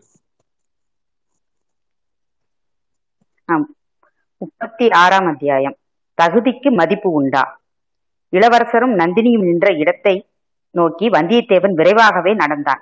அவன் அவ்விடத்தை அடைவதற்குள் கொஞ்சம் சந்தேகது. இவள் நந்தினி தானா பழுவூர் ராணிக்குரிய ஆடை ஆபரணங்கள் ஒன்றுமில்லையே. சன்னியாசியை போல் அல்லவா எளிய உடை தரித்திருக்கிறாள்? முகம் நந்தினியின் முகம் மாதிரி தோன்றுகிறது. ஆனால் ஏதோ ஒரு வித்தியாசமும் இருக்கிறது. அது என்ன? அவர்கள் நின்ற இடத்திற்கு வந்தியத்தேவன் சென்றதும் அந்த ஸ்திரீ நகர்ந்து வீதி ஓரத்து வீடுகளின் நிழலில் மறைந்தாள். வந்தியத்தேவன் பரபரப்புடன் அவளை தொடர்ந்து செல்ல பார்த்தான். இளவரசர் அவனுடைய கையை பிடித்து தடுத்து நிறுத்தினார். ஐயா அந்த ஸ்திரீ யார்? பார்த்த முகமாக தோன்றியது என்றான். இதற்குள் அங்கு வந்து சேர்ந்த ஆழ்வார்க்கடியான் அந்த ஸ்திரீ சோழ நாட்டின் குலதெய்வமாகத்தான் இருக்க வேண்டும். அதோ பாருங்கள் நாம் அச்சமயம் நகர்ந்திராவிட்டால் இத்தனை நேரம் புத்தர் பெருமானின் சரணங்களை அடைந்திருப்போம் என்றான். திருமலை சுட்டிக்காட்டிய இடத்தை பார்த்தார்கள். அங்கே கட்டிடத்தின் மேற்பகுதி இடிந்து விழுந்திருந்த இடம் ஒரு சிறிய குன்றை போல் இருந்தது. ஒரு சிறிய யானையை கூட அந்த குன்று வெளியில் வர முடியாதபடி அமுக்கி கொன்றிருக்கும். மூன்று சிறிய மனிதர்கள் எம்மாத்திரம் நல்ல சமயத்திலேதான் நம் குலதெய்வம் தோன்றி நம்மை கையை தட்டி அழைத்தது என்றார் பொன்னியின் செல்வர். இளவரசே அந்த ஸ்திரீ யார் என்று சொன்னீர்கள்? என்று வந்தியத்தேவன் வியப்புடன் கேட்டான். உமக்கு யார் என்று தோன்றியது? அவளை தொடர்ந்து போக ஏன் எத்தனித்தீர்கள்? என்று இளவரசர் கேட்டார். சோழர்களின் குலதெய்வம் என்றல்லவா இந்த வைஷ்ணவர் சொன்னார்? சோழர் குலத்துக்கே கேடாக வந்த தேவதையாக எனக்கு தோன்றியது. அப்படியென்றால் யார் என்று எண்ணி சொல்கிறீர்? என்னுடைய பிரமைதானோ என்னவோ பழுவேட்டரையர் இளைய தாரமாக மணந்திருக்கும் நந்தினி தேவி என்று தோன்றியது. உங்கள் இருவருக்கும் அப்படி படவில்லையா? என்றான் வந்தியத்தேவன். நான் நன்றாக பார்க்கவில்லை. ஆனாலும் அது உன் சித்த பிரமையாகத்தான் இருக்க வேண்டும். பழுவூர் ராணி இங்கு எப்படி வந்திருக்க முடியும்? என்றான் ஆயான் இவர் சொல்வது முழுவதும் சித்த பிரமை அன்று. கண்ணின் பிரமையும் அதில் சேர்ந்திருக்கிறது. அப்படி ஒரு அதிசயமான முக ஒற்றுமை இருப்பதாக எனக்கு கூட சில சமயம் தோன்றியதுண்டு. வாருங்கள் நடந்து கொண்டே பேசலாம் என்றார் இளவரசர்.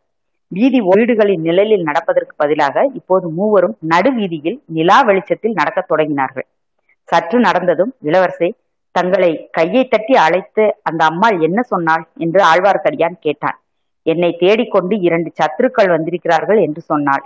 அவர்கள் என்னை கொல்வதற்கு சமயத்தை எதிர்நோக்கி கொண்டிருப்பதாகவும் சொன்னாள். அடி பாவி ஒருவேளை எங்களை பற்றி தான் அப்படி சொன்னாளா என்ன? என்று வந்தியத்தேவன் திடுக்கிட்டு கேட்டான் பொன்னியின் செல்வர் சிரித்துவிட்டு இல்லை நீங்கள்தான் என்று குறிப்பிட்டு சொல்லவில்லை. அப்படி நீங்களாகவே இருந்தாலும் கவலை இல்லை என் உயிர் மிக கெட்டியானது என்று அந்த தேவி சொல்லியிருக்கிறாள்.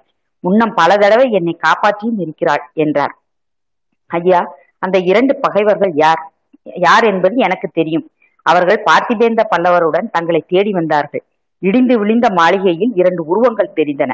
அவர்களாகத்தான் இருக்க வேண்டும் என்றான் திருமலை. ஐயா வைஷ்ணவரே இதை முன்னமையே ஏன் சொல்லவில்லை? நீங்கள் மேலே சொல்லுங்கள். நான் போய் அந்த இ- இடிந்த வீட்டை சோதனை போட்டுவிட்டு வருகிறேன் என்று வந்தியத்தேவன் திரும்ப எத்தனித்தான். இளவரசர் அவனை மறுபடியும் கையை பிடித்து நிறுத்தி அவசரம் ஒன்றும் இல்லை. அந்த பாழடைந்த வீட்டில் அவர்களை கண்டுபிடிக்கவும் முடியாது. பிறகு பார்த்து கொள்ளலாம். நான் மறு உத்தரவு போடும் வரையில் நீ என்னுடனேயே இருக்க வேண்டும். தெரிகிறதா? இந்த பா பாழடைந்த நகரத்தில் இன்னும் எந்த மூலை முடுக்குகளில் என்ன அபாயம் காத்திருக்கிறதோ யார் கண்டது? வீர சிகாமணியே உம்மை நம்பியல்லவா நான் வேறு யாரையும் மெய்க்காவலுக்கு அழைத்து வரவில்லை. இப்படி நடுவீதியில் என்னை கைவிட்டு விட்டு போய்விட்டால் நான் என்ன செய்வேன்? என்றார். இந்த வார்த்தைகள் வந்தியத்தேவனை போதை கொள்ளச் செய்தன. அவன் நா தழுத்தழுக்க ஐயா உங்களை விட்டு இனி நான் ஒரு கணமும் அகலமாட்டேன் என்றான். ஆழ்வார்க்கடியான் உன்னை விட்டு நானும் அகல மாட்டேன். இளவரசருக்கு நீ காப்பு உனக்கு நான் காப்பு என்று சொன்னான். சிறிது நேரத்திற்கெல்லாம் மகாசேன சக்கரவர்த்தியின் பாலடைந்த மாளிகையின் உட்புறத்தை மூவரும் அடைந்தார்கள். விசாலமான ஓர் அறையில் மூன்று பேருக்கும் பழைய காலத்து கட்டில்களில் படுக்கை விரித்திருந்தது. மூவரும் படுத்துக் கொண்டார்கள். அறையின் ஒரு பக்கத்து சுவரில் இருந்த பலகனியின் துவாரங்கள் வழியாக நிலா வெளிச்சம் உள்ளே எட்டி பார்த்து கொண்டிருந்தது. பல நூறு ஆண்டுகளுக்கு முன்னால் இந்த அரண் இதே இடத்தில் இலங்கையின் சக்கரவர்த்திகளும் இளவரசர்களும் அவர்களுடைய அந்தப்புற மாதரசிகளும் படுத்திருப்பார்கள். இப்போது இதே மாதிரி நிலாவின் கிரணங்கள் இந்த பலகனியின் வழியாக எட்டி பார்த்திருக்கும். இப்போது அதே இடத்தில் நம்மை போன்ற சாதாரண மனிதர்களை பார்த்துவிட்டு இந்த நிலா கிரணங்கள் ஏமாற்றமடையும். இல்லையா வந்தியத்தேவரே? என்றார் அருள்மொழிவர்மர். ஐயா தங்களையும் இந்த வைஷ்ணவரையும் பற்றி நீங்கள் எது வேணுமானாலும் சொல்லிக் கொள்ளுங்கள். என்னை மட்டும் சாதாரண மனிதன் என்று சொல்ல வேண்டாம் என்றான் வல்லவரையன். மறந்துவிட்டேன் மன்னிக்க வேண்டும். தாங்கள் பூர்வீகமான வல்லத்தரசர்கள் குலத்தில் பிறந்த அரசிலங்குமரர் அல்லவா? ஆம் ஆம் ஐயா ஆம். என் மூதாதை ஒருவரை பற்றி ஒரு புலவர் பாடியிருப்பதை கேட்டால் இந்த வீர வைஷ்ணவர் பொறாமையினால் புழுங்கி செத்து போனாலும் போய்விடுவார். போனாலும் போகட்டும். திருமலை நல்ல தமிழ் அபிமானி. பல்லவ குலத்து நந்திவர்மனைப் போல் தமிழ் பாடலுக்காக உயிரை கொடுக்கவும் தயங்க மாட்டார். ஆகையால் பாடலை சொல்லுங்கள் கேட்கலாம். கொஞ்சம் தயக்கத்துடன் வல்லவரையன் பின்வரும் பாடலை கூறினான். என் கவிகை என் சிவிகை என் கவசம் என் துவசம் என் கரி ஈது என்பரி ஈது என்பரே மண்கவன் மாவேந்தன் வாணன் வரிசை பரிசு பெற்ற பாவேந்தரை வேந்தர் பார்த்து. இதை கேட்ட பொன்னியின் செல்வர் திருமலை நீ தமிழ் புலவனாயிற்றே இந்த பாடலின் பொருள் என்ன சொல்? என்றார். ஐயா என்னை பரிசோதிக்கிறீர்கள் போலும் ஆகட்டும் இதோ சொல்கிறேன். மாவேந்தர் வாணரின் அரண்மனை வாசலில் சிற்றரசர்கள் பலர் ராஜ தரிசனத்திற்காக காத்து கொண்டிருந்தார்கள். அவர்களுக்கு லேசில் தரிசனம் கிட்டவில்லை. ஏனெனில் பாவேந்தர்களாகிய கவிராயர்கள் முன்னமே அரண்மனைக்குள் சென்றிருந்தார்கள். அவர்களுடைய பாடலை கேட்டுவிட்டு வான பேரரசர் மனமகிழ்ந்தார். அவர்களுக்கு பரிசில்கள் கொடுத்து அனுப்பினார். பூச்சர குடைகள் தந்த பல்லக்குகள் முத்து கவசங்கள் ரத்தின துவஜங்கள் யானைகள் குதிரைகள் முதலிய பல வகை பரிசுகள் கொடுத்து அனுப்பினார். ஆசார வாசலில் காத்து அந்த பரிசுகளை பார்த்து வயிறு எறிந்து அடடா இது என் குடை அல்லவா என் பல்லக்கல்லவா? என் யானை அல்லவா? என் குதிரை அல்லவா? இந்த பாலும் புலவர்கள் கொண்டு போகிறார்களே என்று புலம்பினார்கள். அந்த சிற்றரசர்கள் மாவேந்தர் வானருக்கு காணிக்கைகளாக கொண்டு வந்து கொடுத்திருந்த பொருட்களை வானமன்னர் புலவர்களுக்கு வெகுமதியாக கொடுத்து அனுப்பி கொண்டிருந்தார் இளவரசி. இளவரசே பாடலுக்கு பொருள் சரிதானே? நீ சொல்வதில் தவறு இருக்குமா? அடடா என்ன அற்புதமான பாடல். எவ்வளவு நயமான கற்பனை. இதை பாடிய மகாகவி யாரோ தெரியவில்லை. வானர் குல திலகமே வந்தியத்தேவரே. உமது மூதாதைகளின் ராஜ்யம் பெரிதோ சிறிதோ அதை பற்றி கவலை இல்லை. இந்த மாதிரி ஒரு பாடலை பெற்றார்களே அதை காட்டிலும் அவர்களுக்கு சிறப்பு என்ன வேண்டும்? அவர்களுடைய குலத்திலே பிறந்த நீர் இந்த அரண்மனையில் படுக்க தகுதியானவர்தாம் மகாசேனரின் கட் கட்டில் மாத்திரம் என்ன? சாக் சாக்ஷாத் துஷ்டகமனு சக்கரவர்த்தி படுத்திருந்த கட்டில் இப்போது கிடைக்குமானால் அதிலேயே நீர் படுக்கலாம். நீர் அதற்கு தகுதி வாய்ந்தவர்தான். ஆமாம் ஐயா ஆமாம். நான் எதற்கும் தகுதி வாய்ந்தவன் தான் ஆனால் இந்த நாளில் தகுதிக்கு யார் மதிப்பு கொடுக்கிறார்கள்? அந்த பிக்ஷுக்கள் இந்த இலங்கா ராஜ்யத்தின் கிரீடத்தை எனக்கு கொடுத்தார்களா? வேண்டாம் என்று மறுதளிக்கக்கூடிய தங்களை பார்த்துத்தானே கொடுத்தார்கள். அப்போது எனக்கு என்ன ஆத்திரம் வந்தது தெரியுமா? கிரீடத்தை தூக்கி என் தலையில் நாட்டி கொண்டு விடலாமா என்று பார்த்தேன். இந்த வீர வைஷ்ணவர் போட்டிக்கு வந்து விடுவாரே என்று சும்மா இருந்து விட்டேன். இதை கேட்டதும் அருள்மொழிமொழிமார் கலகலவென்று உரத்து சிரித்தார். அந்த சிரிப்பின் ஒலியை கேட்டு வந்தியத்தேவன் உள்ள மகிழ்ந்தது. வெளிப்படையில் மேலும் கோப சிரித்தால் மட்டும் சரியாக போய்விட்டதா? செய்த தவறுக்கு பரிகாரம் என்ன? என்றான். ஐயா வானர் குல திலகமே சத்தியம் தர்மம் என்று சொன்னேனே. சிம்மாசனம் வேண்டாம் என்று மறு மறுப்பதற்கு அவை சரியான காரணங்கள் என்று தங்களுக்கு படவில்லையா? சத்தியம் தர்மம் இவற்றின் பேரில் ஏற்கனவே சபலம் இருந்தது. இனிமேல் அவற்றின் முகத்திலேயே விழிப்பதில்லை. எவ்வித சம்பந்தமும் வைத்துக் கொள்வதில்லை என்று முடிவு செய்துவிட்டேன். அடடா ஏன்? எதற்காக அப்படிப்பட்ட முடிவு செய்தீர்? அவற்றின் பேரில் என்ன கோபம்? கோபம் ஒன்றுமில்லை. சத்தியம் தர்மம் என்று கன்னியர் மீது தாங்கள் காதல் கொண்டு விட்டதாக சொல்லவில்லையா? அதற்காக இந்த லங்கா ராஜ்யத்தை தியாகம் செய்ததாகவும் சொல்லவில்லையா? வேறொருவர் காதலித்த பெண்களை நான் மனதினாலும் நினைப்பதில்லை. பொன்னியின் செல்வர் மறுபடியும் கடகடவென்று சிரித்தார். உம்மை போல் வேடிக்கைக்காரரை நான் பார்த்ததே இல்லை என்றார். ஆமையா தங்களுக்கு வேடிக்கையா இருக்கிறது எனக்கு வயிறு எரிகிறது. இலங்கை சிம்மாதனம் தங்களுக்கு வேண்டாம் என்றால் பக்கத்தில் நான் நின்றேனே. என் பக்கம் கையை காட்டி இவனுக்கு கொடுங்கள் என்று சொல்லியிருக்க கூடாதா என்றான் வந்தியத்தேவன்.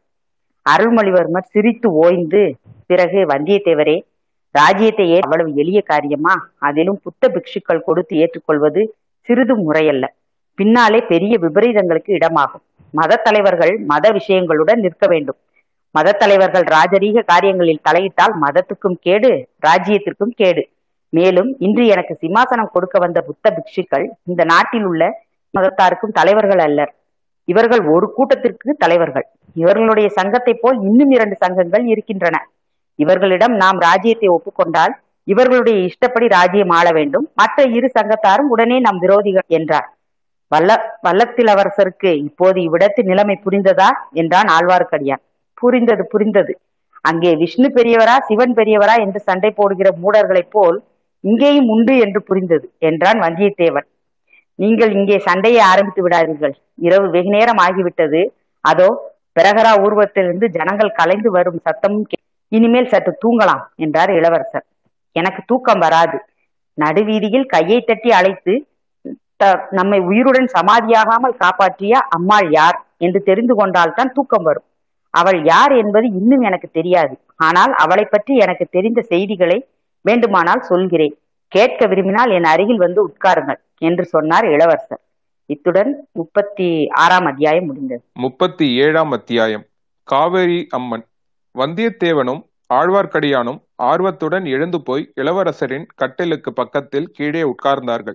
இளவரசர் பின்வருமாறு சொல்லத் தொடங்கினார். நான் சிறு பையனாய் இருந்தபோது ஒரு சமயம் காவேரி நதியில் என் பெற்றோர்களுடன் படகில் போய்க் கொண்டிருந்தேன்.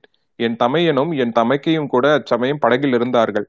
அவர்கள் ஏதோ பேசிக் கொண்டிருந்தார்கள். நான் மட்டும் காவேரி நதியின் நீர் சுழித்து ஓடுவதையும் அந்த சுழிகளில் சில சமயம் கடம்ப மலர்கள் அகப்பட்டு கொண்டு சுழல்வதையும் கவனித்துக் கொண்டிருந்தேன். அந்த சின்னஞ்சிறு பூக்கள் அப்படி சுழலில் அகப்பட்டு தவிப்பதை பார்த்து எனக்கு வேதனை உண்டாகும். சில சமயம் படகின் ஓரமாக குனிந்து தவிக்கும் கடம்ப மலர்களை நீர் சுழல்களிலிருந்து எடுத்து விடுவேன். அப்படி எடுத்துவிட்ட ஒரு சமயத்தில் தவறி தண்ணீரில் விழுந்துவிட்டேன் தலை குப்புற விழுந்தபடியால் திணறி போனேன். காவிரியின் அடிமணலில் என் தலை இடித்த உணர்ச்சி இப்போதும் என் நினைவில் இருக்கிறது. பிறகு வேகமாக ஓடிய தண்ணீர் என்னை அடித்து தள்ளி கொண்டு போனதும் நினைவிருக்கிறது. எங்கேயோ வெகு தூரத்தில் பலருடைய கூக்குரல்களின் சத்தம் கேட்பது போல் இருந்தது. மூச்சு திணறல் தொடங்கியது. சரி காவேரி நதி நம்மை கடலில் கொண்டு போய் தள்ளிவிடப் போகிறது என்று நினைத்து கொண்டேன். பெற்றோர்களும் தமக்கையும் தமையனும் நம்மை காணாமல் எவ்வளவு துன்பப்படுவார்கள் என்ற நினைவு உண்டாயிற்று. அந்த சமயத்தில் யாரோ என்னை இரு கைகளாலும் வாரி அணைத்து எடுத்தது போல் இருந்தது. அடுத்த கணத்தில் தண்ணீருக்கு மேலே வந்துவிட்டேன். தலை கண் மூக்கு வாய் எல்லாவற்றிலிருந்தும் தண்ணீர் வழிந்து கொண்டிருந்தது. ஆயினும் என்னை வாரி எடுத்து காப்பாற்றிய கைகள் என் கண்ணுக்கு தெரிந்தன. பிறகு அந்த கரங்களின் முகத்தையும் பார்த்தேன். சில கணி சில கண நேரம்தான் என்றாலும் அந்த முகம் என் மனதில் பதிந்து விட்டது. இதற்கு முன் எப்போதோ பார்த்த முகமாகவும் தோன்றியது. ஆனால் இன்னார் என்பதாக தெரியவில்லை. பின்னர் அந்த கைகள் வேறு யாரிடமோ என்னை கொடுத்தன. மறுகணம் நான் படகில் இருந்தேன். தாய் தந்தை தமக்கை தமையன் எல்லோரும் என்னை சுற்றி கொண்டார்கள். அவர்களுடைய துயரமும் பரிவும் அன்பும் ஆதரவும் என் கவனத்தை முழுவதும் கவர்ந்துவிட்டன சிறிது நேரத்திற்கு பிறகு என்னை தண்ணீரில் தண்ணீரிலிருந்து எடுத்து காப்பாற்றியது யார் என்பதை பற்றி கேள்வி எழுந்தது. ஒருவரை ஒருவர் கேட்டுக்கொண்டார்கள். என்னையும் கேட்டார்கள். நானும் சுற்றுமுற்றும் பார்த்தேன். அந்த தெய்வீகமான முகத்தை எங்கும் காணவில்லை. ஆகையால் கேள்விக்கு மறுமொழி சொல்ல முடியாமல் விழித்தேன். கடைசியில் எல்லோருமாக சேர்ந்து காவேரி அம்மன் தான் என்னை காப்பாற்றியிருக்க வேண்டும் என்று தீர்மானித்தார்கள். நான் நதியில் விழுந்து பிழைத்த தினத்தில் ஆண்டுதோறும் காவேரி அம்மனுக்கு பூஜை போடவும் ஏற்பாடு செய்தார்கள். ஆனால் என் மனத்தில் மட்டும் திருப்தி ஏற்படவில்லை. என்னை காப்பாற்றியது காவேரி அம்மனாய் இருந்தாலும் சரி வேறு மானிட ஸ்திரீயாய் இருந்தாலும் சரி என் மனத்தில் பதிந்திருந்த அவளுடைய திருமுகத்தை இன்னொரு தடவை தரிசிக்க வேண்டும் என்ற தாபம் என் மனத்தில் குடிகொண்டு விட்டது. காவேரி நதிப்பக்கம் போகும்போதெல்லாம் திடீரென்று அத்தேவி நீரிலிருந்து எழுந்து எனக்கு தரிசனம் தரமாட்டாளா என்ற ஆசையுடன் அங்குமிங்கும் பார்ப்பேன். நாள் ஆக ஆக அவள் ஒரு மானிட ஸ்திரீயாகவே இருக்கலாம் என்று எண்ணம் வலுப்பட்டது. ஆகையால் எந்த திருவிழாவுக்கு போனாலும் அங்கே கூடியுள்ள மூதாட்டிகளின் முகங்களை எல்லாம் நான் ஆர்வத்தோடு உற்று பார்ப்பது வழக்கம். சில காலத்துக்கு பிறகு அப்படி பார்ப்பது அவ்வளவு நல்ல வழக்கமன்று என்பதை உணர்ந்தேன். வருஷம் ஆக ஆக மறுபடியும் அந்த தெய்வ முகத்தை தரிசிக்கலாம் என்ற ஆசையை இழந்துவிட்டேன். சுமார் ஒரு வருஷத்துக்கு முன்னால் நமது தென்திசை படைகளின் மாதண்ட நாயகனாகி நான் இங்கு வந்து சேர்ந்தேன். அதன் பிறகு அதற்கு முன்பே சேனாதிபதி பூதி விக்ரமகேசரி இலங்கையில் பல பகுதிகளை பிடித்திருந்தார். இந்த அனுராதபுரம் பல தடவை கைமாறி அப்போது மறுபடியும் மகிந்தன் படைகளின் வசத்தில் இருந்தது. இந்நகரை நம் வீரர்கள் முற்றுகையிட்டிருந்தார்கள். முற்றுகை நடந்து கொண்டிருந்த சமயத்தில் நான் இலங்கையின் பல பகுதிகளையும் பார்த்து தெரிந்து கொள்ள விரும்பினேன். பொறுக்கி எடுத்த ஆயிரம் வீரர்களை ஆயிரம் வீரர்களை என்னுடன் சேனாதிபதி அனுப்பி வைத்தார். நம் சைனியத்தின் வசப்பட்டிருந்த எல்லா பகுதிகளும் காடு மேடு மலை நதி என் ஒன்று விடாமல் போய் அந்தந்த பிரதேசங்களின் இயல்பை நன்கு தெரிந்து கொண்டு வந்தேன். இந்த இலங்கை தீவையொட்டி கடலில் பல சிறிய தீவுகள் உண்டு என்பது உங்களுக்கு தெரிந்திருக்கும். அந்த தீவுகளுக்கும் போய் பார்த்து வந்தேன். இப்படி சுற்றி வருகையில் ஒரு சமயம் இந்த நகரத்துக்கு வடக்கே சிலகாத தூரத்தில் காட்டின் மத்தியில் தாவடி போட்டுக்கொண்டு தங்கியிருந்தோம். நாங்கள் தங்கியிருந்த இடத்தின் பக்கத்தில் யானை இரவுத்துறை இருந்தது. அங்கே இலங்கைக்கு கிழக்கேயுள்ள கடலும் மேற்கேயுள்ள கடலும் மிக நெருங்கி வந்து ஒரு குறுகிய கால்வாயின் மூலம் ஒன்று சேருகின்றன.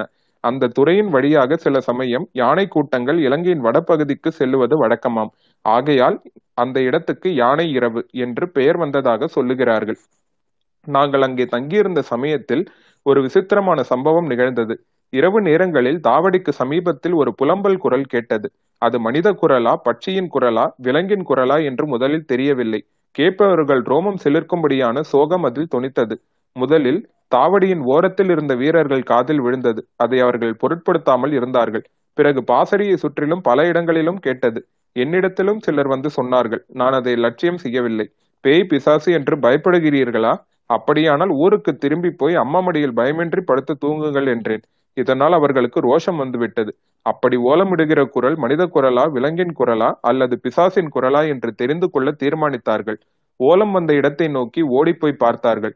அவர்கள் அருகில் நெருங்கியதும் அந்த குரலுக்குரிய உருவ உருவம் ஓடத் தொடங்கியது. அது ஒரு பெண்ணின் உருவம் போல தோன்றியது. ஆனால் அந்த உருவத்தை இவர்களால் பிடிக்க முடியவில்லை. அதற்கு பிறகும் அந்த ஓலம் நிற்காமல் அடிக்கடி கேட்டுக்கொண்டிருந்தது. முதலில் அதை நான் லட்சியம் செய்யாமல் தான் இருந்தேன். ஆனால் என்னுடைய வீரர்களுக்கு இதை தவிர வேறு பேச்சே இல்லாமற் போய்விட்டு உண்மையிலேயே சிலர் பயபிராந்தி கொண்டு விட்டார்கள்.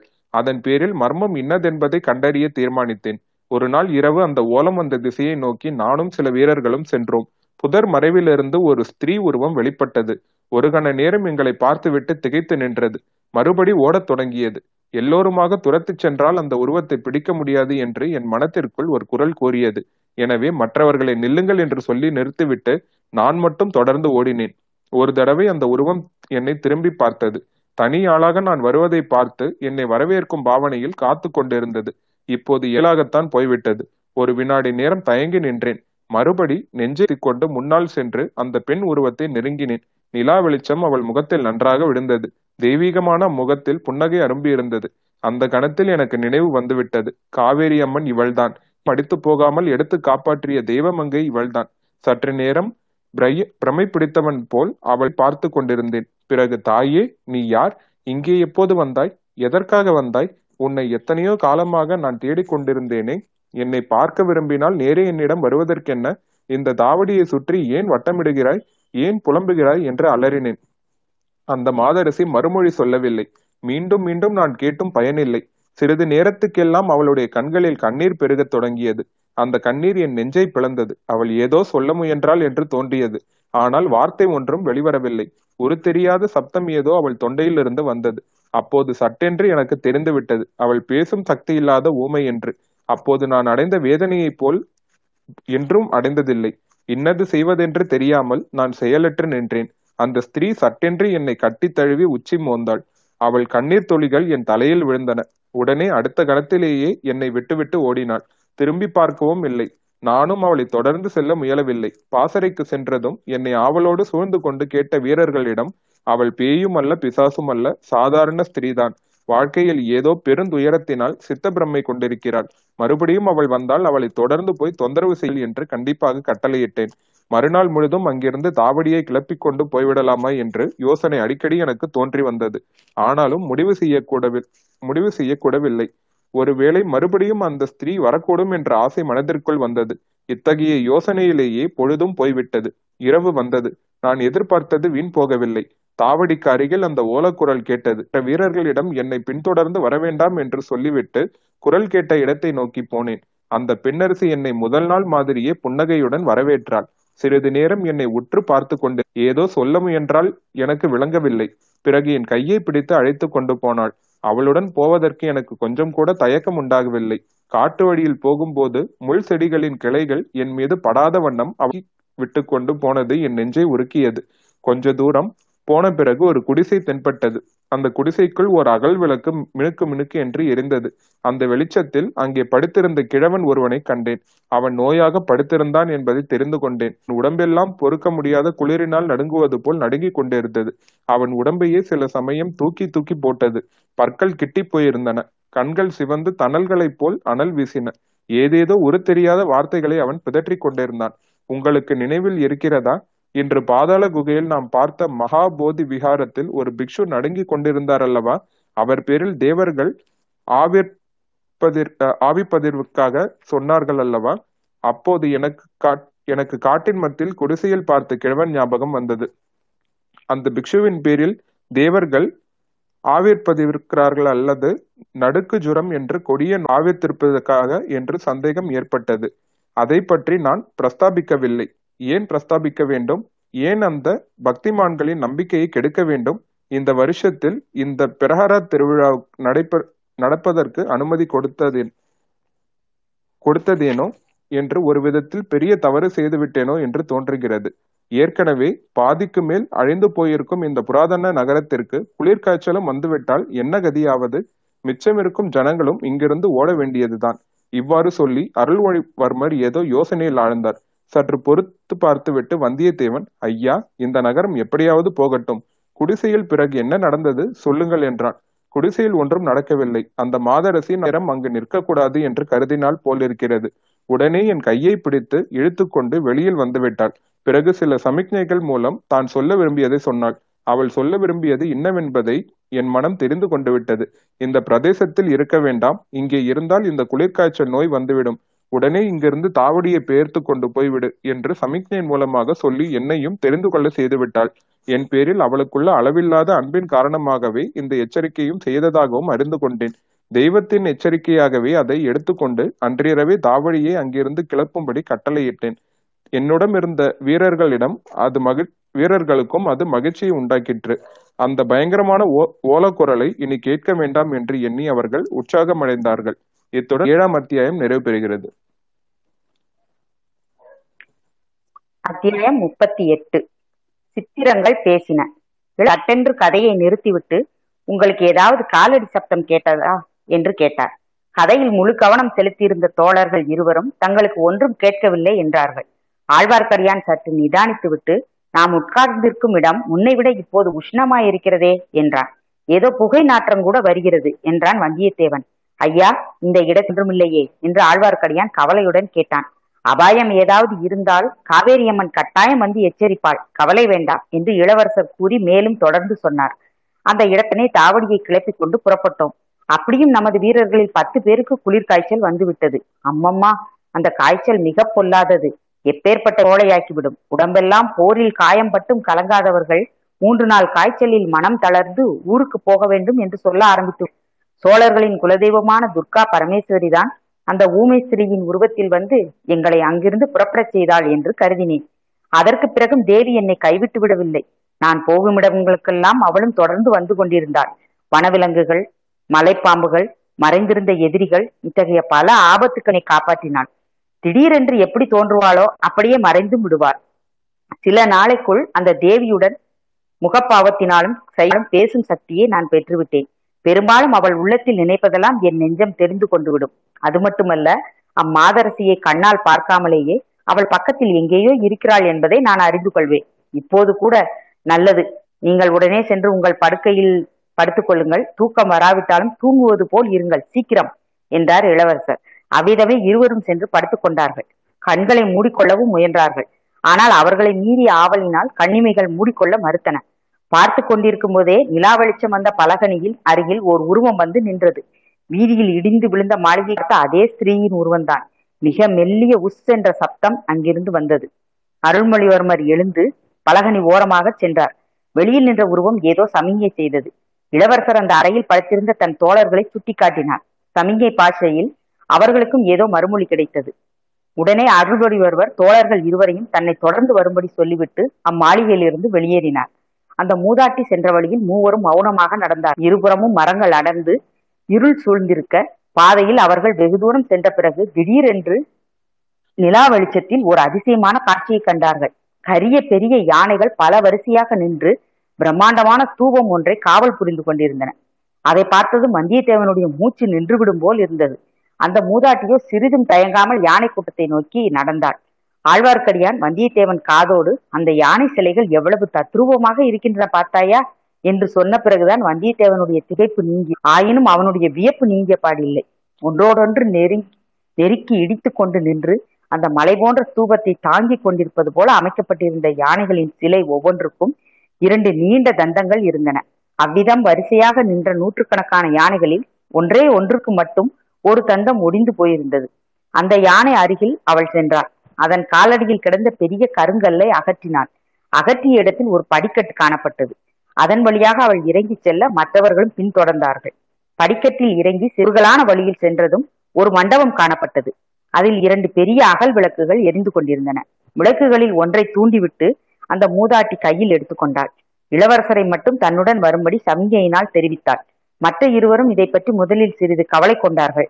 ஆனால் அந்த மூதாட்டி விளக்கை தூக்கி பிடித்து அந்த மண்டப சுவர்களில் உள்ள சித்திரங்களைத்தான் இளவரசருக்கு காட்டுகிறாள் என்று தெரிந்ததும் அவர்களுடைய கவலை ஓரளவு நீங்கியது.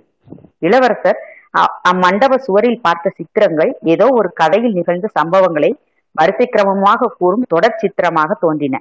புத்த பகவானின் பூர்வ அவதார புத்த விகாரங்களில் சித்தரித்திருக்கும் முறைப்படி இச்சித்திரங்களும் அமைந்திருந்தன.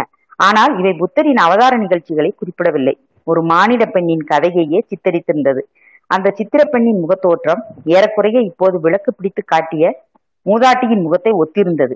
ஆகவே இந்த ஊமை ஸ்திரீ தன்னுடைய வரலாற்றையே சித்திரங்களாக எழுதியிருக்கிறாள் என்று இளவரசர் லகுவாக தெரிந்து கொண்டார். அவற்றில் முதல் சித்திரம் கடல் சூழ்ந்த தீவில் ஒரு இளம்பெண் தன்னந்தனியாக நிற்பதையும் அவளுடைய தகப்பனார் கட்டுமரம் ஏறி மீன் பிடித்துக் கொண்டு வருவதையும் காட்டியது. பின்னர் அந்த பெண் காட் காட்டு வழியே சென்றாள். ஒரு மரத்தின் கிளை மீது ஒரு இளைஞன் உட்கார்ந்திருந்தான். அவன் ராஜகுமாரனை போல் இருந்தான். அந்த மரத்தின் மீது ஒரு கரடி ஏறிக்கொண்டிருந்தது ராஜகுமாரன் அதை கவனியாமல் வேறு திசையில் பார்த்து கொண்டிருந்தான். அந்த பெண் கூச்சலிட்டு விட்டு ஓடினாள். கரடி அப்பெண்ணை துரத்தியது. மரத்தின் மேலிருந்து இளைஞன் குதித்து வந்து கரடியின் மேல் வேலை எறிந்தான். கரடிக்கும் அவனுக்கும் துவந்த யுத்தம் நடந்தது. அந்த பெண் தென்னை மரம் ஒன்றின் மீது சாய்ந்து கொண்டு கரடிக்கும் இளைஞனுக்கும் நடந்த சண்டையை பார்த்து கொண்டிருந்தாள். கடைசியில் கரடி இறந்து விழுந்தது. இளைஞன் அந்த பெண்ணை நெருங்கி வந்தான். அவளுக்கு தன் நன்றியை தெரிவித்தான். ஆனால் அவள் மறுமொழி சொல்லாமல் கண்ணீர் விட்டாள். பிறகு அவள் ஓடிப்போய் தன் தந்தையை அழைத்து வந்தாள். அந்த கலைஞன் தன் பெண் பேச முடியாத ஊமை என்பதை தெரிவித்தான். ராஜகுமாரன் முதலில் வருத்தப்பட்டான். பிறகு வருத்தம் நீங்கி அவளுடன் சிநேகம் செய்து கொண்டான். கலர்களை கொய்து மாலை தொடுத்து அவள் கழுத்தில் போட்டான். இருவரும் கைகோர்த்து கொண்டு காட்டில் திரிந்தார்கள். ஒரு நாள் பெரிய மரக்கலம் ஒன்று அந்த தீவின் சமீபம் வந்தது. அதிலிருந்து பல வீரர்கள் இறங்கி வந்தார்கள். ராஜகுமாரனை கண்டுபிடித்து அவனுக்கு வணக்கம் செலுத்தினார்கள். அவனை மரக்கலத்திற்கு வரும்படி வருந்தி அழைத்தார்கள். ராஜகுமாரனும் அப்பெண்ணுக்கு ஆறுதல் கூறி விடை பெற்றுக் கொண்டான். கப்பலில் ஏறி சென்றான். அந்த பெண் அவன் போன பிறகு ரொம்பவும் வருத்தப்பட்டு கண்ணீர் பெருக்கினாள் அவள் அதை அவள் தகப்பன் பார்த்தான். ஒரு படகில் அவளை ஏற்றிக்கொண்டு கடல் கடந்து சென்றான். கலங்கரை விளக்கம் ஒன்றை அடைந்து கரையில் இறங்கினான். அங்கே ஒரு குடும்பத்தார் தகப்பனையும் மகளையும் வரவேற்க எல்லோருமாக மாட்டு வண்டியில் ஏறி பிரயாணம் போனார்கள். கோட்டை மதில் உள்ள ஒரு பட்டணத்தை அடைந்தார்கள்.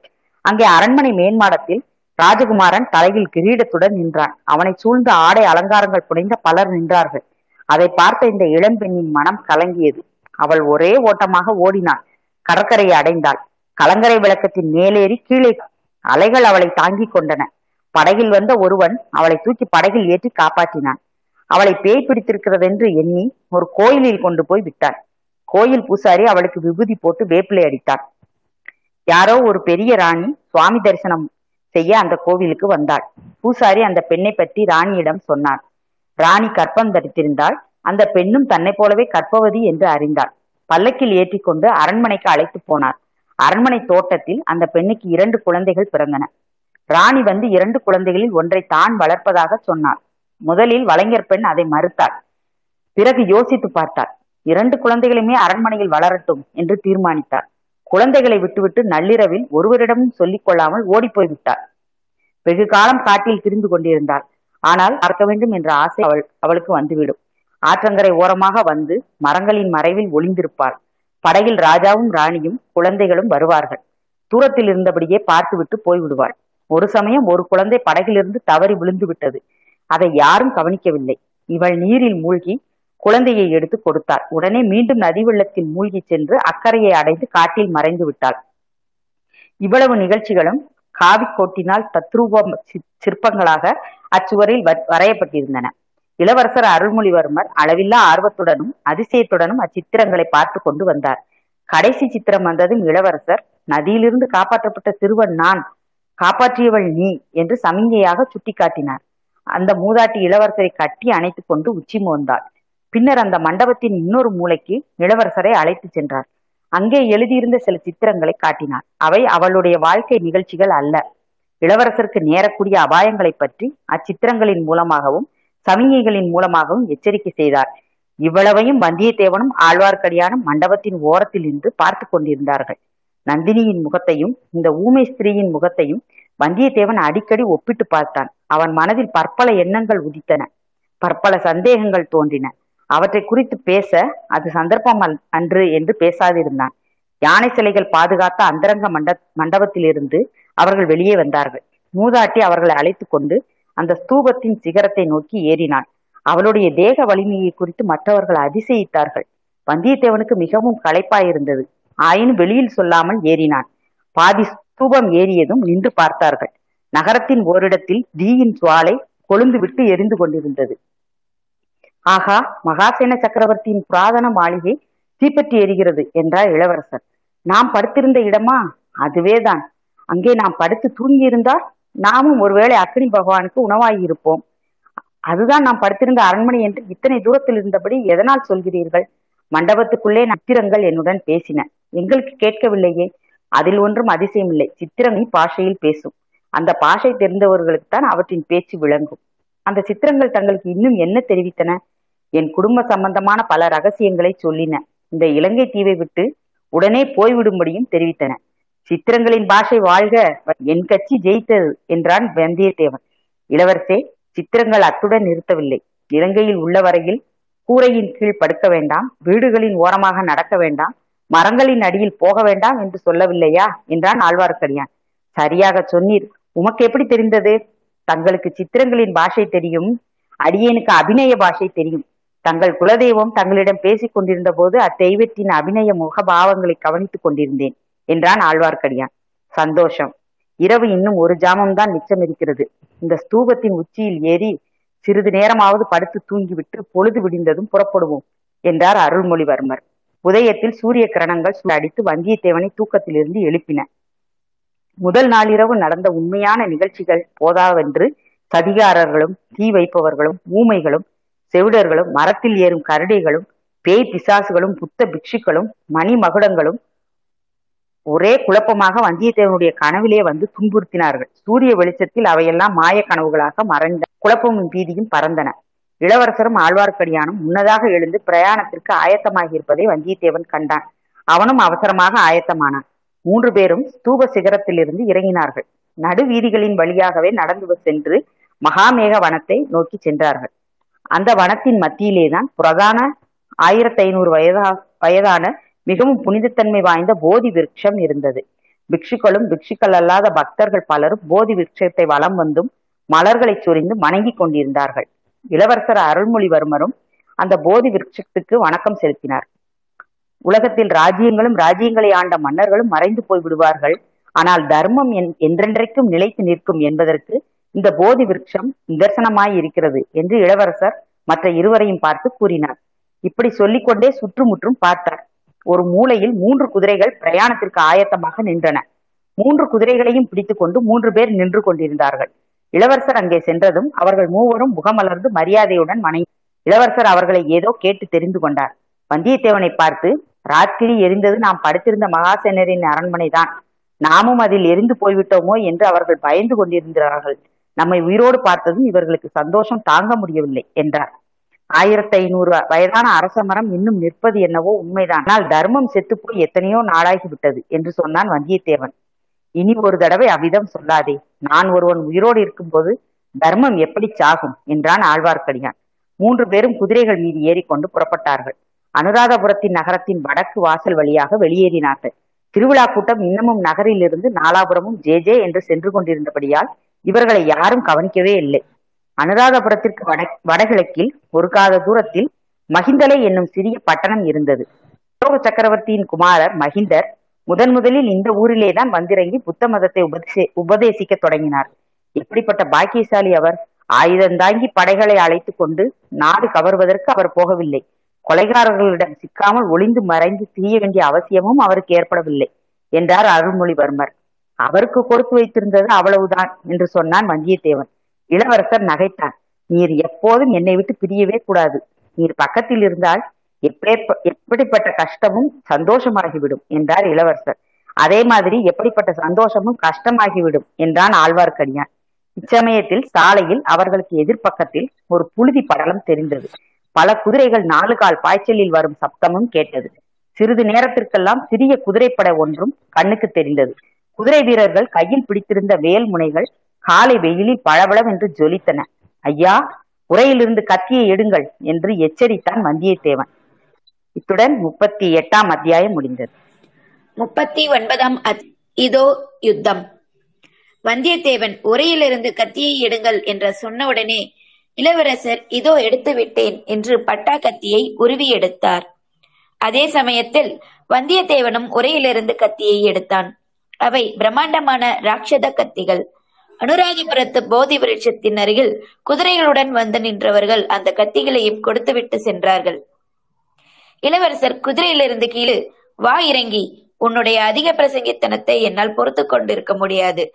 இங்கேயே ஒரு கை பார்த்து விட்டுத்தான் போக வேண்டும் என்று கடுமையாக கூறியதும் வந்தியத்தேவன் திகைத்து போனான். இது விளையாட்டா வினையா? என்று அவனுக்கு தெரியவில்லை. எனினும் இளவரசர் குதிரையிலிருந்து பூமியில் இறங்கிவிட்டபடியால் அவனும் இறங்க வேண்டியதாயிற்று. என்ன ஐயா ஏன் தயங்குகிறீர்? நேற்றிரவு என்னை நீர் அவமானப்படுத்த பார்த்தீர் அல்லவா? உம்முடைய பாட்டன் வீட்டு அரண்மனை முற்றத்தில் என் பாட்டன்மார்கள் வந்து காத்திருந்தார்கள் என்று சொல்லவில்லையா? அவர்களுடைய குடை சிவிகை ஆகியவற்றை புலவர்கள் தட்டி கொண்டு போவதை பார்த்து பொறுமினார்கள் என்று கூறவில்லையா? அதை நினைத்து பார்க்க பார்க்க எனக்கு பொறவில்லை இரண்டில் ஒன்று தீர்த்துவிட்டு தான் இங்கிருந்து புறப்பட வேண்டும் என்று சொல்லிக்கொண்டு இளவரசர் இரண்டு கையினாலும் தமது பட்டாக்கத்தியின் அடியை பிடித்து சுழற்றிக் கொண்டே வந்தியத்தேவனிடம் அணுகினார். ஆம் அது சாதாரண கத்தி என்பதாக சொன்னோமே. எவ்வளவு பலசாலியானாலும் அதை ஒரு கையினால் தூக்கி நிறுத்துவதே பெரிய காரியம். இரண்டு கையினாலும் பிடித்து கொண்டால்தான் கத்தியை சுழற்றவும் எதிரியை தாக்கவும் முடியும்.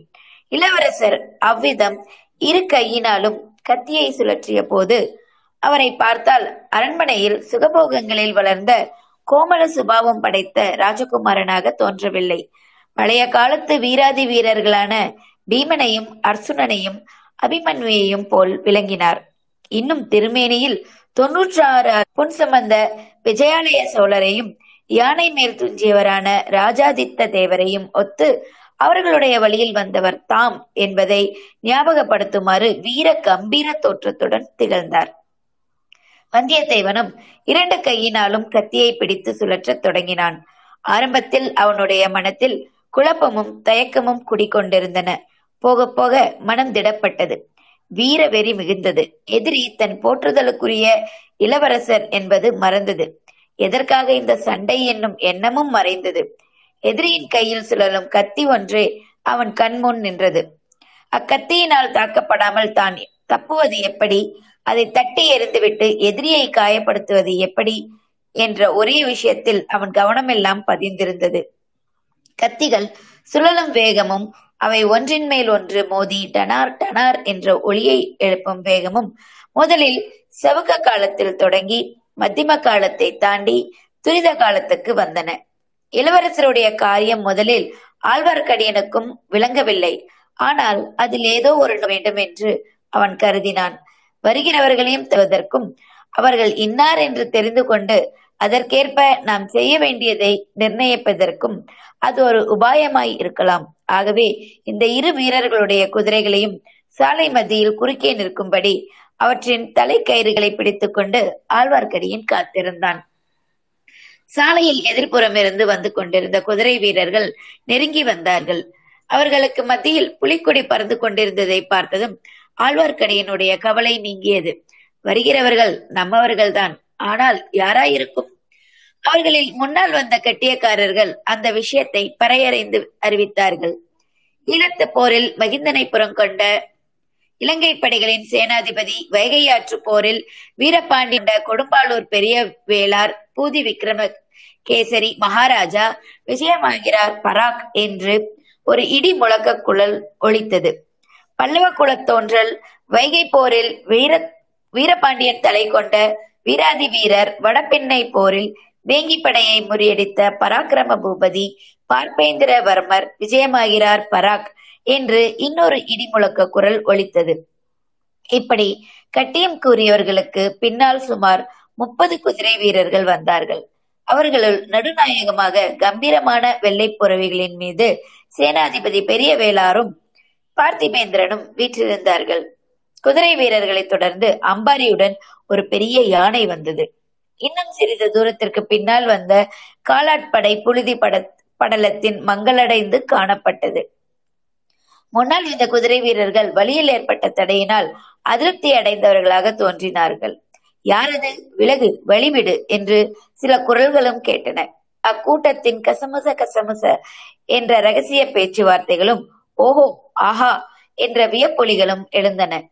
வீரர்கள் குதிரை குதிரைகள் மீதிருந்து குதித்தார்கள். கத்தி சண்டை போட்டவர்களை சூழ்ந்து கொண்டு நின்றார்கள். பூதி விக்ரமகேசரியும் பார்ப்பேந்திரனும் கூட குதிரை மீதிருந்து பூமியில் இறங்கிவிட்டார்கள். வீரர்களின் முன்னணியில் வந்து நின்றார்கள். பார்ப்பேந்திரன் படபடத்தான். உன் படபடத்தான் விக்ரமகேசரியிடம் பார்த்தீர்களா? வல்லார்த்தானை பற்றி நான் சொன்னது உண்மையா? இல்லையா? சுத்த அதிக பிரசங்கி. இளவரசரிடமே தன் கைவரிசையை காட்டத் தொடங்கிவிட்டார் இதை நாம் பார்த்து கொண்டு சும்மா இருப்பதா? என்று தன் கையில் இருந்த கத்தியை ஓங்கினான். பூதி விக்ரமகேசரி அவனுடைய கையை பிடித்து தடுத்தார். கொஞ்சம் பொருங்கள் பார்க்கலாம். என்ன அற்புதமான கத் இந்த மாதிரியான இந்த மாதிரி பார்த்து எத்தனையோ நாளாயிற்று என்றார். சற்று பின்னால் வந்த காலால் வீரர்கள் சுமார் முன்னூறு பேர் அவர்களும் வந்து சேர்ந்தார்கள். வட்ட வடிவமாக நின்று வேடிக்கை பார்க்கலானார்கள். இதற்குள் யானை மேல் அம்பாரியிலிருந்து ஒரு பெண் கீழே இறங்கினாள். குதிரைகளும் வீரர்களுக்கும் இடையே அவள் புகுந்து வந்து வேடிக்கை பார்த்த வட்டத்தின் முன்னணியில் நின்று கொண்டாள். அவளுடைய முகத்தில் அச்சமயம் குடிக்கொண்டிருந்த கிளர்ச்சியை இப்படி என்று சொல்ல முடியாது. கத்திகள் அங்கு பாய்ந்த போது அவளுடைய கண் விழிகளும் பாய்ந்தன. போரிட்டவர்கள் அப்படியும் இப்படியும் குதித்த போது அவளை அறியாமல் அவளுடைய இடை துவண்டு அப்படியும் இப்படியும் சிறிது நேரத்துக்கெல்லாம் அவள் தன் கூந்தலில் சொருகியிருந்த காம்புடன் கூடிய நீலோத்பல மலரை எடுத்துக்கொண்டாள் அதை இப்படியும் அப்படியும் சுற்றி சுழற்ற தொடங்கினாள். கத்திகள் சுழன்ற தாளத்திற்கு இசைய அவளுடைய கையில் இருந்த பூவின் தண்டு சுழன்றது. இந்த பெண் யார் என்று வாசகர்களுக்கு நாம் சொல்ல வேண்டியதில்லை. ஆம் பூங்குழலியை அவர்கள் மறந்திருக்க முடியாதல்லவா?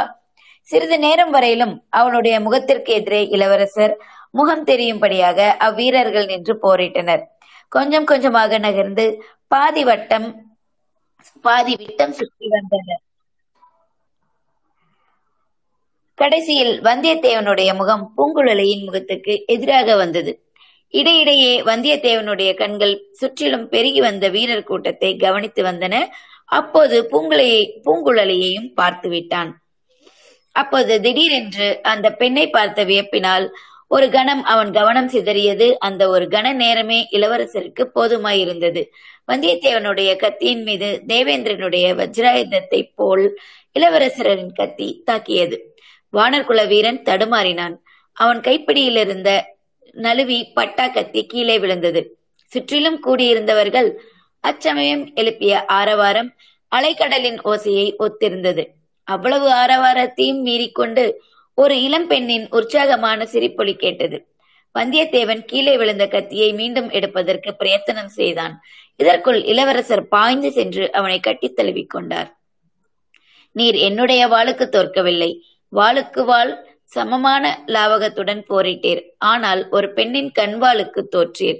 இதில் அவமானம் ஒன்றுமில்லை. எல்லாருக்கும் நேரக்கூடியதுதான் என்றார். வந்தியத்தேவன் அதற்கு ஏதோ சமாதானம் சொல்ல ஆரம்பித்தான். அதற்குள் சேனாபதி புதி விக்ரமகேசரியும் பார்ப்பேந்திரனும் அவர்களை நெருங்கி வந்து விட்டார்கள். இளவரசே இந்த பிள்ளையை நான் தான் தங்களிடம் அனுப்பினேன். இவன் ஏதும் தவறாக நடந்து கொண்டு விட்டானா? கொஞ்ச நேரம் கதிகலங்கி போய்விட்டோம் என்றார். ஆம் தளபதி இவருடைய ஏச்சை என்னால் பொறுக்க முடியவில்லை. இலங்கையில் யுத்தம் நடக்கிறது என்றார்களே? யுத்தம் எங்கே யுத்தம் எங்கே என்று கேட்டு என்னை துளைத்து விட்டார். இதோ யுத்தம் என்று காட்டினேன். இவ்வாறு இளவரசர் கூறியதும் சுற்றியிருந்தவர்கள் அனைவரும் மறுபடியும் ஆரவாரம் செய்தார்கள்.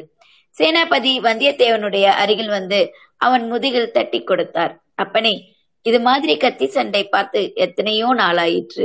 இளவரசருக்கு சரியான துணைவன் நீ சில சமயம் அவருக்கு இப்படித்தான் திடீர் திடீர் என்று தோல் தினவு எடுக்கும். குஞ்சரமல்லன் என்ற பெயர் பெற்ற பராந்தக சக்கரவர்த்தியின் வம்சத்தில் பிறந்தவர் அல்லவா? அவருடன் நேருக்கு நேர் நின்று சண்டை பிடிக்க முடியாதவர்கள் அவருடன் நெடுநாள் சிநேகமாய் இருக்க முடியாது என்றார்.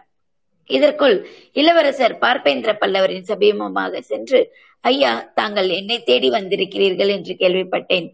தங்களை சந்திப்பதற்காகவே விரைந்து வந்தேன். காஞ்சியில் தமையனார் சௌக்கியமா? என் பாட்டனார் எப்படி இருக்கிறார்? என்று கேட்டார். தமையனாரும் பாட்டனாரும் தங்களுக்கு மிகவும் முக்கியமான செய்தி அனுப்பியிருக்கிறார்கள். இலங்கைக்கு வந்து தங்களை கண்டுபிடிப்பதற்கே நாலைந்து தினங்கள் ஆகிவிட்டன இனி ஒரு கணமும் தாமத தாமதிப்பதற்கில்லை என்று பார்ப்பேந்திரன் கூறுவதற்குள் இளவரசர் முக்கியமாக காரியமாக இல்லாவிட்டால் தாங்களே புறப்பட்டு வருவீர்களா? இனி ஒரு கணமும் தாமதிக்க வேண்டியதில்லை. இப்போதே செய்தியை தெரிவிக்க வேணும் என்றார்.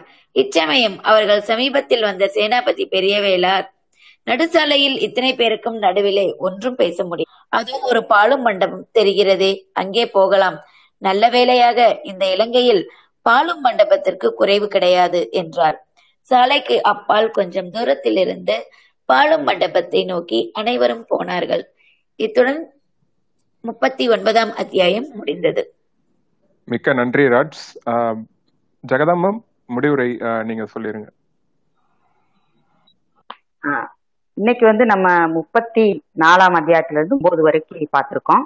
அதுல வந்து முதல்ல அருள்மொழிவர்மரும் வந்தியத்தேவன் ஆழ்வார்க்கடியான் நம் மூணு பேருமே அனுராதபுரத்தை வந்து அடைகிறாங்க அந்த புத்தரோட சிலையில இருந்து அவங்களுக்கு கிடைச்ச ஒரு இதை வச்சுட்டு அவங்க வந்து அனுராதபுரம் வந்து சேர்றாங்க. அனுராதபுரம் பார்த்தோடனே ரொம்ப பரபரப்பா இருக்கு. அங்க தமிழர்கள் சிங்களவர்கள் புத்த பிக்ஷுக்கள்லாம் நிறைய பேர் போயிட்டு இருக்காங்க அப்போ வந்தியத்தேவன் வந்து இங்க என்ன திருவிழாவா? என்ன இவ்வளவு இவ்வளவு கூட்டமாக இருக்கு அப்படின்னு சொல்லி கேட்டுட்டு வர்றான்.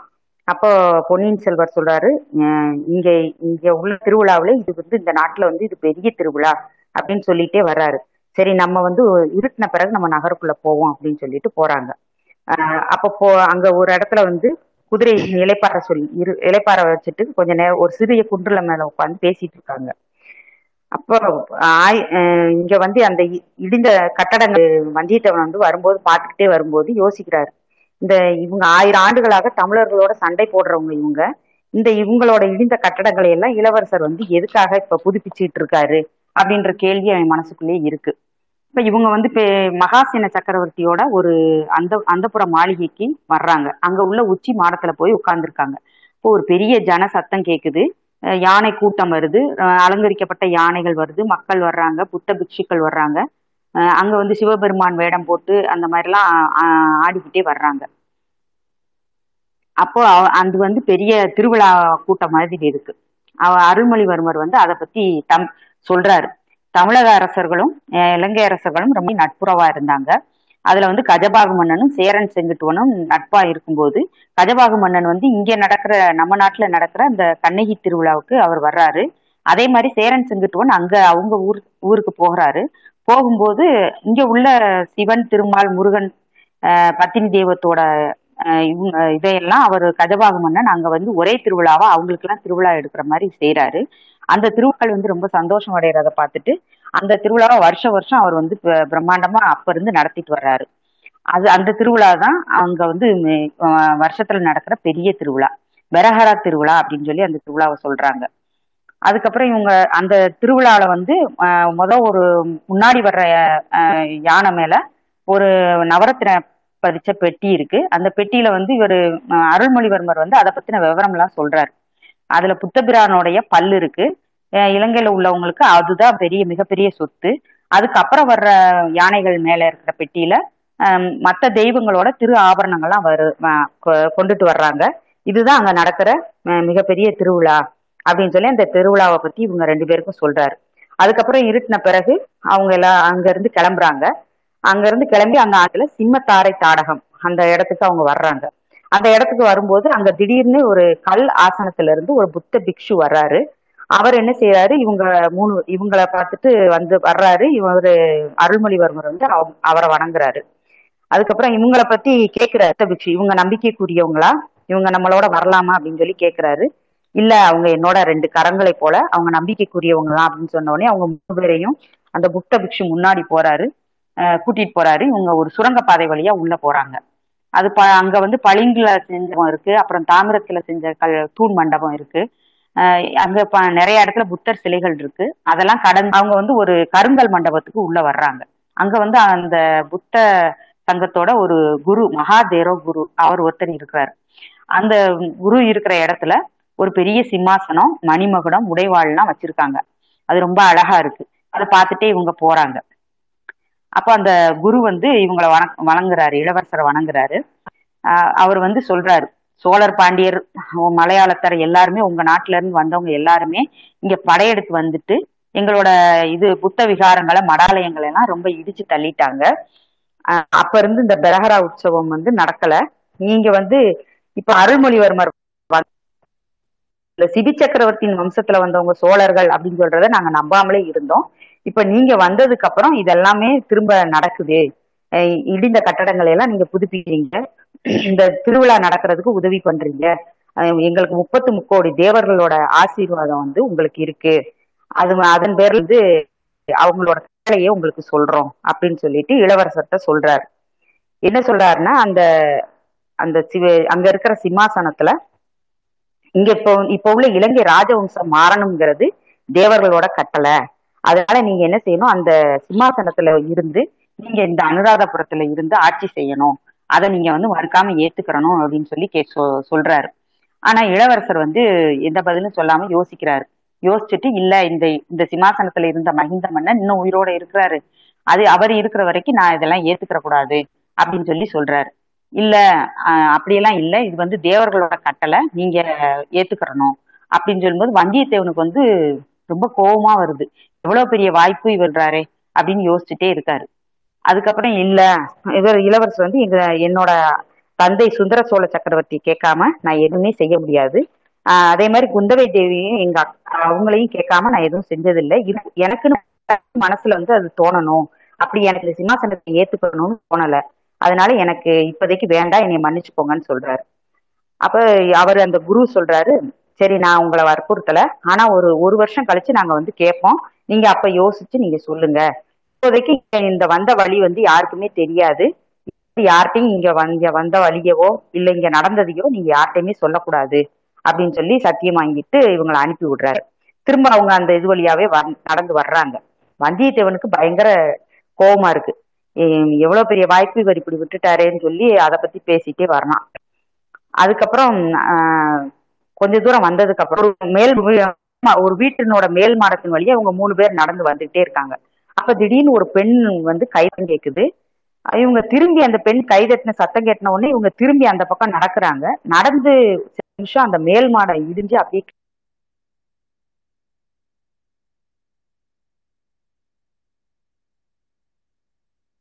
போறா. என்ன சொல்ற? அப்ப இவங்க வந்தியத்தேவனும் ஆழ்வார்க்கடியானும் வந்து ஜெகதாமம் ம- உங்க அருள்மொழிவர்மர்கிட்ட வாய்ஸ் கேக்குறாங்க பிரேக் ஆகுதுன்னு நினைக்கிறேன் ஆம், ஓ yeah, நான் கண்டினியூ பண்ணிக்கிறேன். அப்படி ஒரே நான் கண்டினியூ ஆ பண்ணிடுறேன். நீங்க. ஸோ அது வரைக்கும் அவங்க நடந்து வராங்க. அப்போ வந்து அந்த ஊமை பெண் வந்து அவங்கள வந்து காப்பாத்திடுறாங்க. அவங்க மூணு பேரையும் வந்து அங்கேருந்து காப்பாத்திடுறாங்க. அதுக்கு அடுத்தது வந்து வந்து வந்தியத்தேவனும் ஆழ்வார்க்கடியானும் கேக்குறாங்க யார் அந்த ஊமை பெண்? அப்படின்ட்டு சொல்லுங்கன்ட்டு. வந்தியத்தேவன் கண்ணிக்கிறவ வந்து தூக்கமே வரமாட்டேந்து அவன் நீங்க யாருன்ட்டு சொன்னாதான் எனக்கு தூக்கமே வரும். அவங்க கிட்ட இருக்கதுக்கு அப்புறமா வந்து ராஜராஜன் வந்து சொல்றாரு. அருள்மொழிவர்மர் வந்து அந்த பெண் யாரு? அப்படின்ட்டு வந்து சொல்றாரு.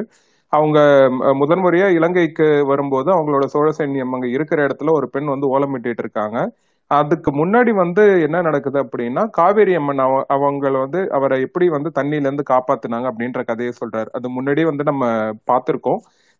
அதன் அதன் காரணமாகத்தான் இந்த கதைக்கே வந்து பொன்னியின் செல்வன் அப்படின்ட்டு வந்து பேர் வந்துச்சு. அந்த பேர் காரணமே அதுதான். பொன்னி நதின்றது காவேரி படகுல வந்து அவங்க குடும்பத்தோட பயணம் பண்ணிட்டு இருக்கும்போது இவர் அந்த மலர்கள் கூட வந்து விளையாடிட்டு இருக்கிற தருணத்துல இவர் தண்ணியில வந்து தவறி விழுந்துட்டு வெள்ளத்தோட சுழல்கள் வந்து அங்க அங்கங்க இருக்கும்போது அந்த தண்ணியில இருந்து ரெண்டு கை வந்து தூக்கி வந்து அவரை வந்து காப்பாத்துது. இத அத வந்து அவங்க எல்லாருமே பாக்குறாங்க. அந்த பெண்மணியோட முகத்தை வந்து இவர் மட்டும்தான் பாக்குறாரு. அருள்மொழி மட்டும்தான் அப்புறம் அவங்கள வந்து எங்கேயுமே பார்க்க முடியல. வருஷ கணக்கா தேடுறாரு அதுக்கப்புறம் இந்த போர் செய்யற இதுலலாம் வந்து மறந்துடுறாரு அவங்கள பத்தி. பட் ரொம்ப நாளைக்கு அப்புறம் இலங்கையில இந்த மாதிரி ஒரு ஓலக்குரல் வந்து அப்ப அங்கங்க கேட்டுட்டு இருக்கு அப்படின்ற விஷயம் தெரிஞ்சு அது யாருன்னு இவர் போய் சோழ சைன்யம் இன்ஃபர்மேஷன் மூலயமா தேட போகும்போது அவங்க இவங்க இந்த ஊமை ராணி தான் அப்படின்றது அவருக்கு தெரியுது. அவங்களால பேச முடியாது அப்படின்றதையும் அவர் வந்து கண்டுபிடிச்சிடுறாரு. அதுக்கப்புறமா ஒவ்வொரு இடத்துல வந்து அவங்க வந்து மீட் பண்ணி பேசுறாங்க. அவர் மட் அவர்கிட்ட மட்டும்தான் வந்து அந்த ஊமை பெண்மணி வந்து பேசுறதுக்கு வந்து ட்ரை பண்றாங்க. அதாவது ஒரு ஊமை பாஷையில வந்து அவங்க சொல்றதை இவர் புரிஞ்சுக்கிறாரு. என்ன சொல்றாரு அப்படின்னு சொல் என்ன சொல்றாங்கன்ட்டு. அப்ப என்ன ஆகுதுன்னா அங்க காய்ச்சல் எல்லாம் வந்து அங்க அதிகமா பரவிட்டு இருக்கு பேர் தெரியாத காய்ச்சல் வந்து பரவிட்டு இருக்கு அதுல இருந்து வந்து ஜனங்கள்லாம் இறந்துட்டு இருக்காங்க நீங்க இங்க இருக்காதீங்க போயிடுங்க வேற எங்கேயாவது அப்படின்ட்டு சொல்றாங்க. அதெல்லாம் இளவரசர் வந்து கேட்ட விஷயங்கள் எல்லாத்தையுமே வந்து ஆழ்வார்க்கடியான் கிட்டையும் வந்தியத்தேவன் கிட்டையும் வந்து சொல்றாங்க. சோ இந்த கான்வர்சேஷன்ஸ் அவங்களுக்குள்ள போயிட்டு இருக்கு இதெல்லாம் நடந்துட்டு இருக்கும் போதே பேரலா என்ன ஆகுது? பார்த்திபேந்திரனும் பூதி விக்ரமகேசரியும் வந்து வராங்க. வந்து இளவரசரை பாக்குறாங்க நம்ம முன்னாடி சொன்ன மாதிரியே பார்த்திபேந்திரன் வந்து கரிகாலர்கிட்ட இருந்து ஓலை எடுத்துட்டு வராரு. நீங்க காஞ்சிபுரத்துக்கு வரணும் அப்படின்னு சொல்லிட்டு அவர் வந்து இன்ஃபார்ம் பண்றாரு. சோ இத பத்திலாம் அவங்க பேசிட்டு இருக்கும்போது இவருக்கு அவங்க அவங்க மீட் பண்ணதுக்கு முன்னாடி வரது யாருன்ட்டு வந்து இவங்க முதல்ல ரெக்கக்னைஸ் பண்ணல. அதாவது பார்த்திபேந்திரனும் பூதி விக்ரமகேசரி தான் வராங்கன்ட்டு. ஏன்னா பெரிய படையோட அவங்க வர்றதுனால ஒருவேளை வந்து எதிரி படையா இருக்குமோ அப்படின்றதுக்காக இவங்க என்ன பண்றாங்க சும்மாவே ஒரு சண்டை மாதிரி வந்து போடுறாங்க. வந்தியத்தேவனும் ராஜராஜனும் முன்னாடி ஃபைட் பண்ண மாதிரி. அப்பதான் வந்து அவங்களோட கவனத்தை தெரிஞ்சுக்கிட்டு நம்ம யாருன்ட்டு வந்து ஐடென்டிஃபை பண்ணலாம் அப்படின்ட்டு சும்மாவே சண்டை போடுறாங்க ரெண்டு பேரும். அந்த சண்டையில தான் எல்லாருமே வந்து ஒண்ணு கூடி நிக்கிறாங்க. இவங்க கண்டுபிடிச்சிடுறாங்க நம்ம ஆளுங்க தான் இவங்க அப்படின்னு சொல்லிட்டு. அதுல வந்து பூங்குழலியும் வந்து நிக்கிறா. ஸோ பூங்குழலியை வந்து பார்த்தது உடனே நம்மளால ஆட்டோமேட்டிக்கா ஃபிளாட் ஆயிடுறாரு வந்தியத்தேவன் ஒரு ஒரு செகண்ட் அவளோட கண்ணை பார்த்துட்டு கொஞ்சம் கேப் விடுறாரு சண்டையில. அதை வந்து அருள்மொழி வந்து யூஸ் பண்ணிக்கிறாரு. யூஸ் பண்ணிட்டு வழக்கம் போல ஜெயிச்சிடுறாரு அவர். ஜெயிச்சுட்டு இல்ல நண்பா நீ நல்லாதான் சண்டை போட்ட பட் ஒரு பொண்ணோட கண்ணை பார்த்தோன்னே இது நேச்சுரலா எல்லாருக்கும் வரதுதான் அதை தவிர்த்து எல்லாமே நீ கரெக்டா சண்டை போட்ட அப்படின்ட்டு சொல்லிட்டு கிண்டலா வந்து சொல்றாரு. சோ இந்த கான்வர்சேஷன்லாம் முடிஞ்சதுக்கு அப்புறமா பூதி விக்ரமகேசரி அதுக்கப்புறம் பார்த்திபேந்திரன் இவங்க எல்லாரும் வந்து ஒன்னா பேசுறாங்க. இன்னும் நிறைய அரசியல் விஷயங்களை பத்தி பேசுறதுனால பொதுவெளியில பேச வேணாம். ஒரு பழைய மண்டபத்துல உட்காந்து பேசலாம் அப்படின்ட்டு சொல்லிட்டு அவங்க போய் ஒரு மண்டபத்தை நோக்கி போறாங்க. போகும்போது அவர் சொல்றாரு இங்க இலங்கையில வந்து இந்த மாதிரி மண்டபத்துக்கு குறைச்சல் அப்படின்னு சொல்லிட்டு. சோ ஆழ்வார்க்கடியான் போதி விக்ரமகேசரி வந்தியத்தேவன் பார்த்திபேந்திர பல்லவன் அதே மாதிரி அருள்மொழிவர்மர் எல்லாரும் போயிட்டு என்ன அடுத்து பேச போறாங்க என்ன மாதிரி விஷயங்கள்லாம் நடக்க போகுது இதுக்கு பின்னாடி என்னென்ன அரசியல் சூழ்ச்சி எல்லாம் வந்து தஞ்சாவூர்லயும் பழையாறையிலயும் வந்து நடந்துகிட்டு இருக்கு. அதே மாதிரி அருள்மொழி அடுத்து என்ன டிசிஷன் எடுக்க போறார்? இதுக்கு நடுவுல ஆதித்த கரிகாலன் வந்து சம்போரையர் மாளிகைக்கு போனாரா இல்லையா அப்படின்ற கேள்வி எல்லாம் வந்து நிறைய இருக்கு நம்மளுக்கு. ஏன்னா லாஸ்ட் எபிசோட்ஸ் படிக்கும் போது நம்மளுக்கு தெரியும். கந்தன்மாறன் வந்து நந்தினி கிட்ட இருந்து ஓலை எடுத்துட்டு போறான். ஆதித்த கரிகாலருக்கு. சம்போரையர் மாளிகையில வந்து உங்களை வந்து நந்தினி பார்க்கணும்ட்டு சொல்றாங்க அப்படின்னு சொல்லிட்டு. ஸோ அது வந்து ஒரு மிகப்பெரிய ஒரு சூழ்ச்சி வலை. அதுல இருந்து ஆதித்த கரிகாலர் தப்பிக்கிறாரா? இல்ல அதை எப்படி ஃபேஸ் பண்றாரு? அப்படின்றதெல்லாம் நம்ம அப்கமிங் சாப்டர்ஸ்ல வந்து பார்ப்போம். ஸோ இன்னைக்கான ரீகேப் இதுதான். ஜெகதா மேம் சூப்பராக படிச்சுட்டு இருந்தாங்க. But due to some net issues இருந்ததுனால விட்டு விட்டு கேட்டுச்சு. ஸோ அதனால நான் கண்டினியூ பண்ணிட்டேன் என் note thank you so much and யாராவது பேசணும்ட்டு விருப்பப்பட்டீங்கன்னா ஒரு five to ten minutes time இருக்கு. ஸோ அதுக்குள்ள you can get speaker request கொடுங்க. அக்செப்ட் பண்றோம். So that you can speak and இன்னொன்னு yeah, சொல்லுங்க மேம் அவங்க ரெக்வஸ்ட் கொடுத்துருக்க மோகன் உடையார் அவங்க ரெக்வஸ்ட் கொடுத்துருக்காங்க கொடுங்க கொடுங்க. அக்செப்ட் பண்ணுங்க. நான் ஸ்பீக்கர் ஸ்பீக்கர் அக்செப்ட் பண்ணிட்டு ஷூர் அம்மாவும் ஸ்பீக்கருக்கு வந்திருக்காங்க. அதுக்கு முன்னாடி ஒரே ஒரு ஃபேக்ட் பண்ணிக்கிறோம் அனுராதபுரம் அப்படின்றது வந்து கற்பனை பெயர் கிடையாது. இன்னைக்கும் இலங்கையில இருக்கிற ஒரு உண்மையான நகரம். அண்ட் சோழர் காலத்துல வந்து எப்படி அதை கேப்சர் பண்ணாங்க அப்படின்ற ஹிஸ்டரி வந்து விக்கிபீடியா லிங்க் வந்து கொடுத்துருக்கோம். மேல டைம் இருக்கும்போது படிங்க. It is real history and Rajaraja Cholan வந்து கேப்சர் பண்ண ஒரு இடம் வந்து ஸ்ரீலங்கால. டில் டுடே அது இருக்கு. அந்த புத்த விகாரங்களுக்கும் அவர் வந்து நிறைய ஹெல்ப் வந்து பண்ணியிருக்காரு. ரியல் லைஃப்லயும் இது கதை கிடையாது. நடந்த உண்மையை வந்து தழுவி தான் கல்கி வந்து எழுதியிருக்காரு. ஸோ அதோட ஃபேக்ட் அண்ட் இன்னொன்று வந்து மறுபடியும் ஒரு சார்ட் ஒன்று வந்து ஷேர் பண்ணியிருக்கோம். அதாவது பொன்னியின் செல்வன் நாவல்ல வந்து நிறைய குழப்பமான அந்த ரிலேஷன்ஷிப்ஸ் இது வந்து நிறைய குழப்பங்கள் இருக்கும். ஸோ யார் வந்து யாருக்கு பிறந்தவங்க? அதே மாதிரி வந்து சுந்தர சோழருக்கும் அந்த ஊமை ராணிக்கும் என்ன தொடர்பு? அவங்க நந்தினி யாரு அப்படின்ற கேள்வி எல்லாம் வந்து நிறைய இருக்கும் அதுல. மதுராந்தகன் யாரு அப்படின்ற கேள்வி எல்லாம் நிறைய இருக்கும். அந்த மேல ஷேர் பண்ணியிருக்கோம். ஸோ மொத்த கேரக்டர்ஸோட சம்மரி அது. அதை பார்த்தீங்கனாலே உங்களுக்கு ஓரளவுக்கு ஒரு ஐடியா கிடைச்சிரும். ஸோ அப்பதான் யூ கேன் இப்போ அடுத்து நம்ம ப்ரொசீட் பண்ணும்போது அது உங்களுக்கு ரொம்ப ஹெல்ப்ஃபுல்லா இருக்கும். ஏன்னா ஒரு சில இதுல வந்து கல்கி என்ன பண்ணிருப்பாருன்னா ஓப்பனா அது நம்மளோட மைண்ட் செட்டுக்கே வந்து விட்டுருப்பாரு. நீங்களே கெஸ் பண்ணிக்கோங்க இது யாரோட பிள்ளையா இருக்கும்?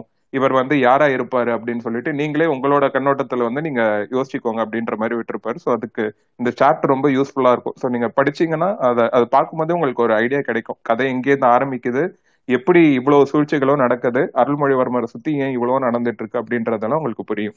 ஸோ அதை ஜஸ்ட் ஷேர் பண்ணோம். அம்மு ஸ்பீக்கர்ல இருக்கீங்க. ப்ளீஸ் பேசுங்க.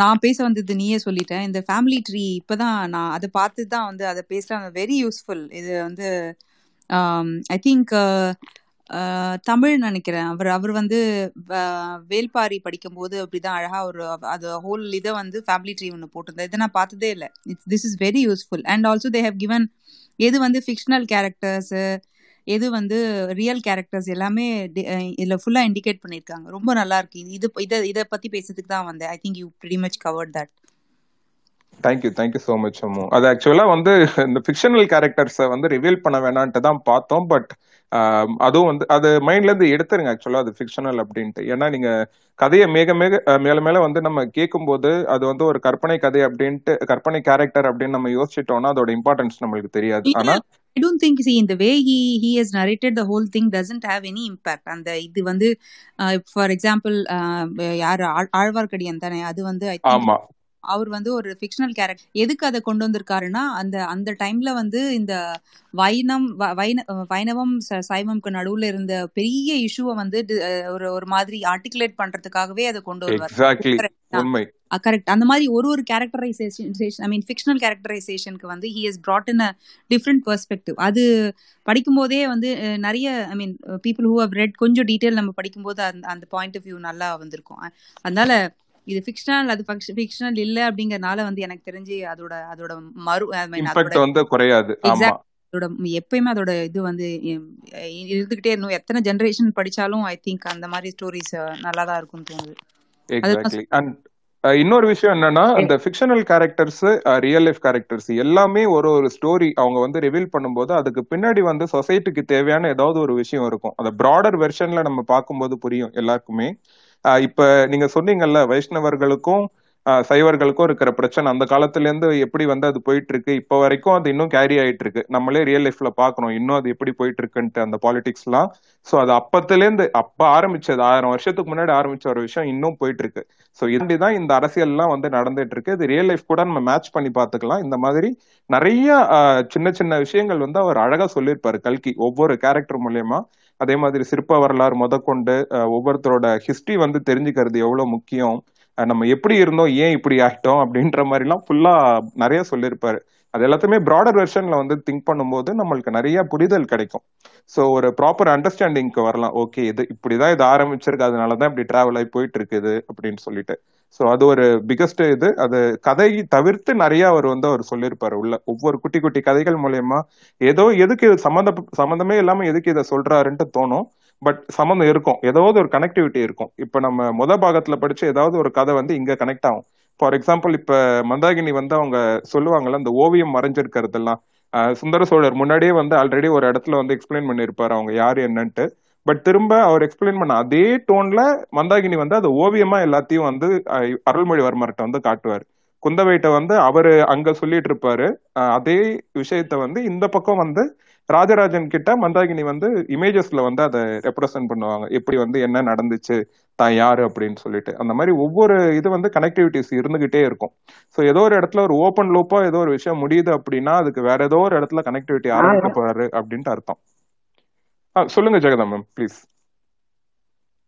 இல்ல நம்ம இப்ப இந்த சாட் ஏன் ஷேர் பண்ணோம்னா அந்த மந்தாகினி வந்து அந்த குழந்தைகளை இங்க விட்டுட்டு போறா. அது யாரு அப்படின்ற கேள்வி நம்மளுக்கே வருது.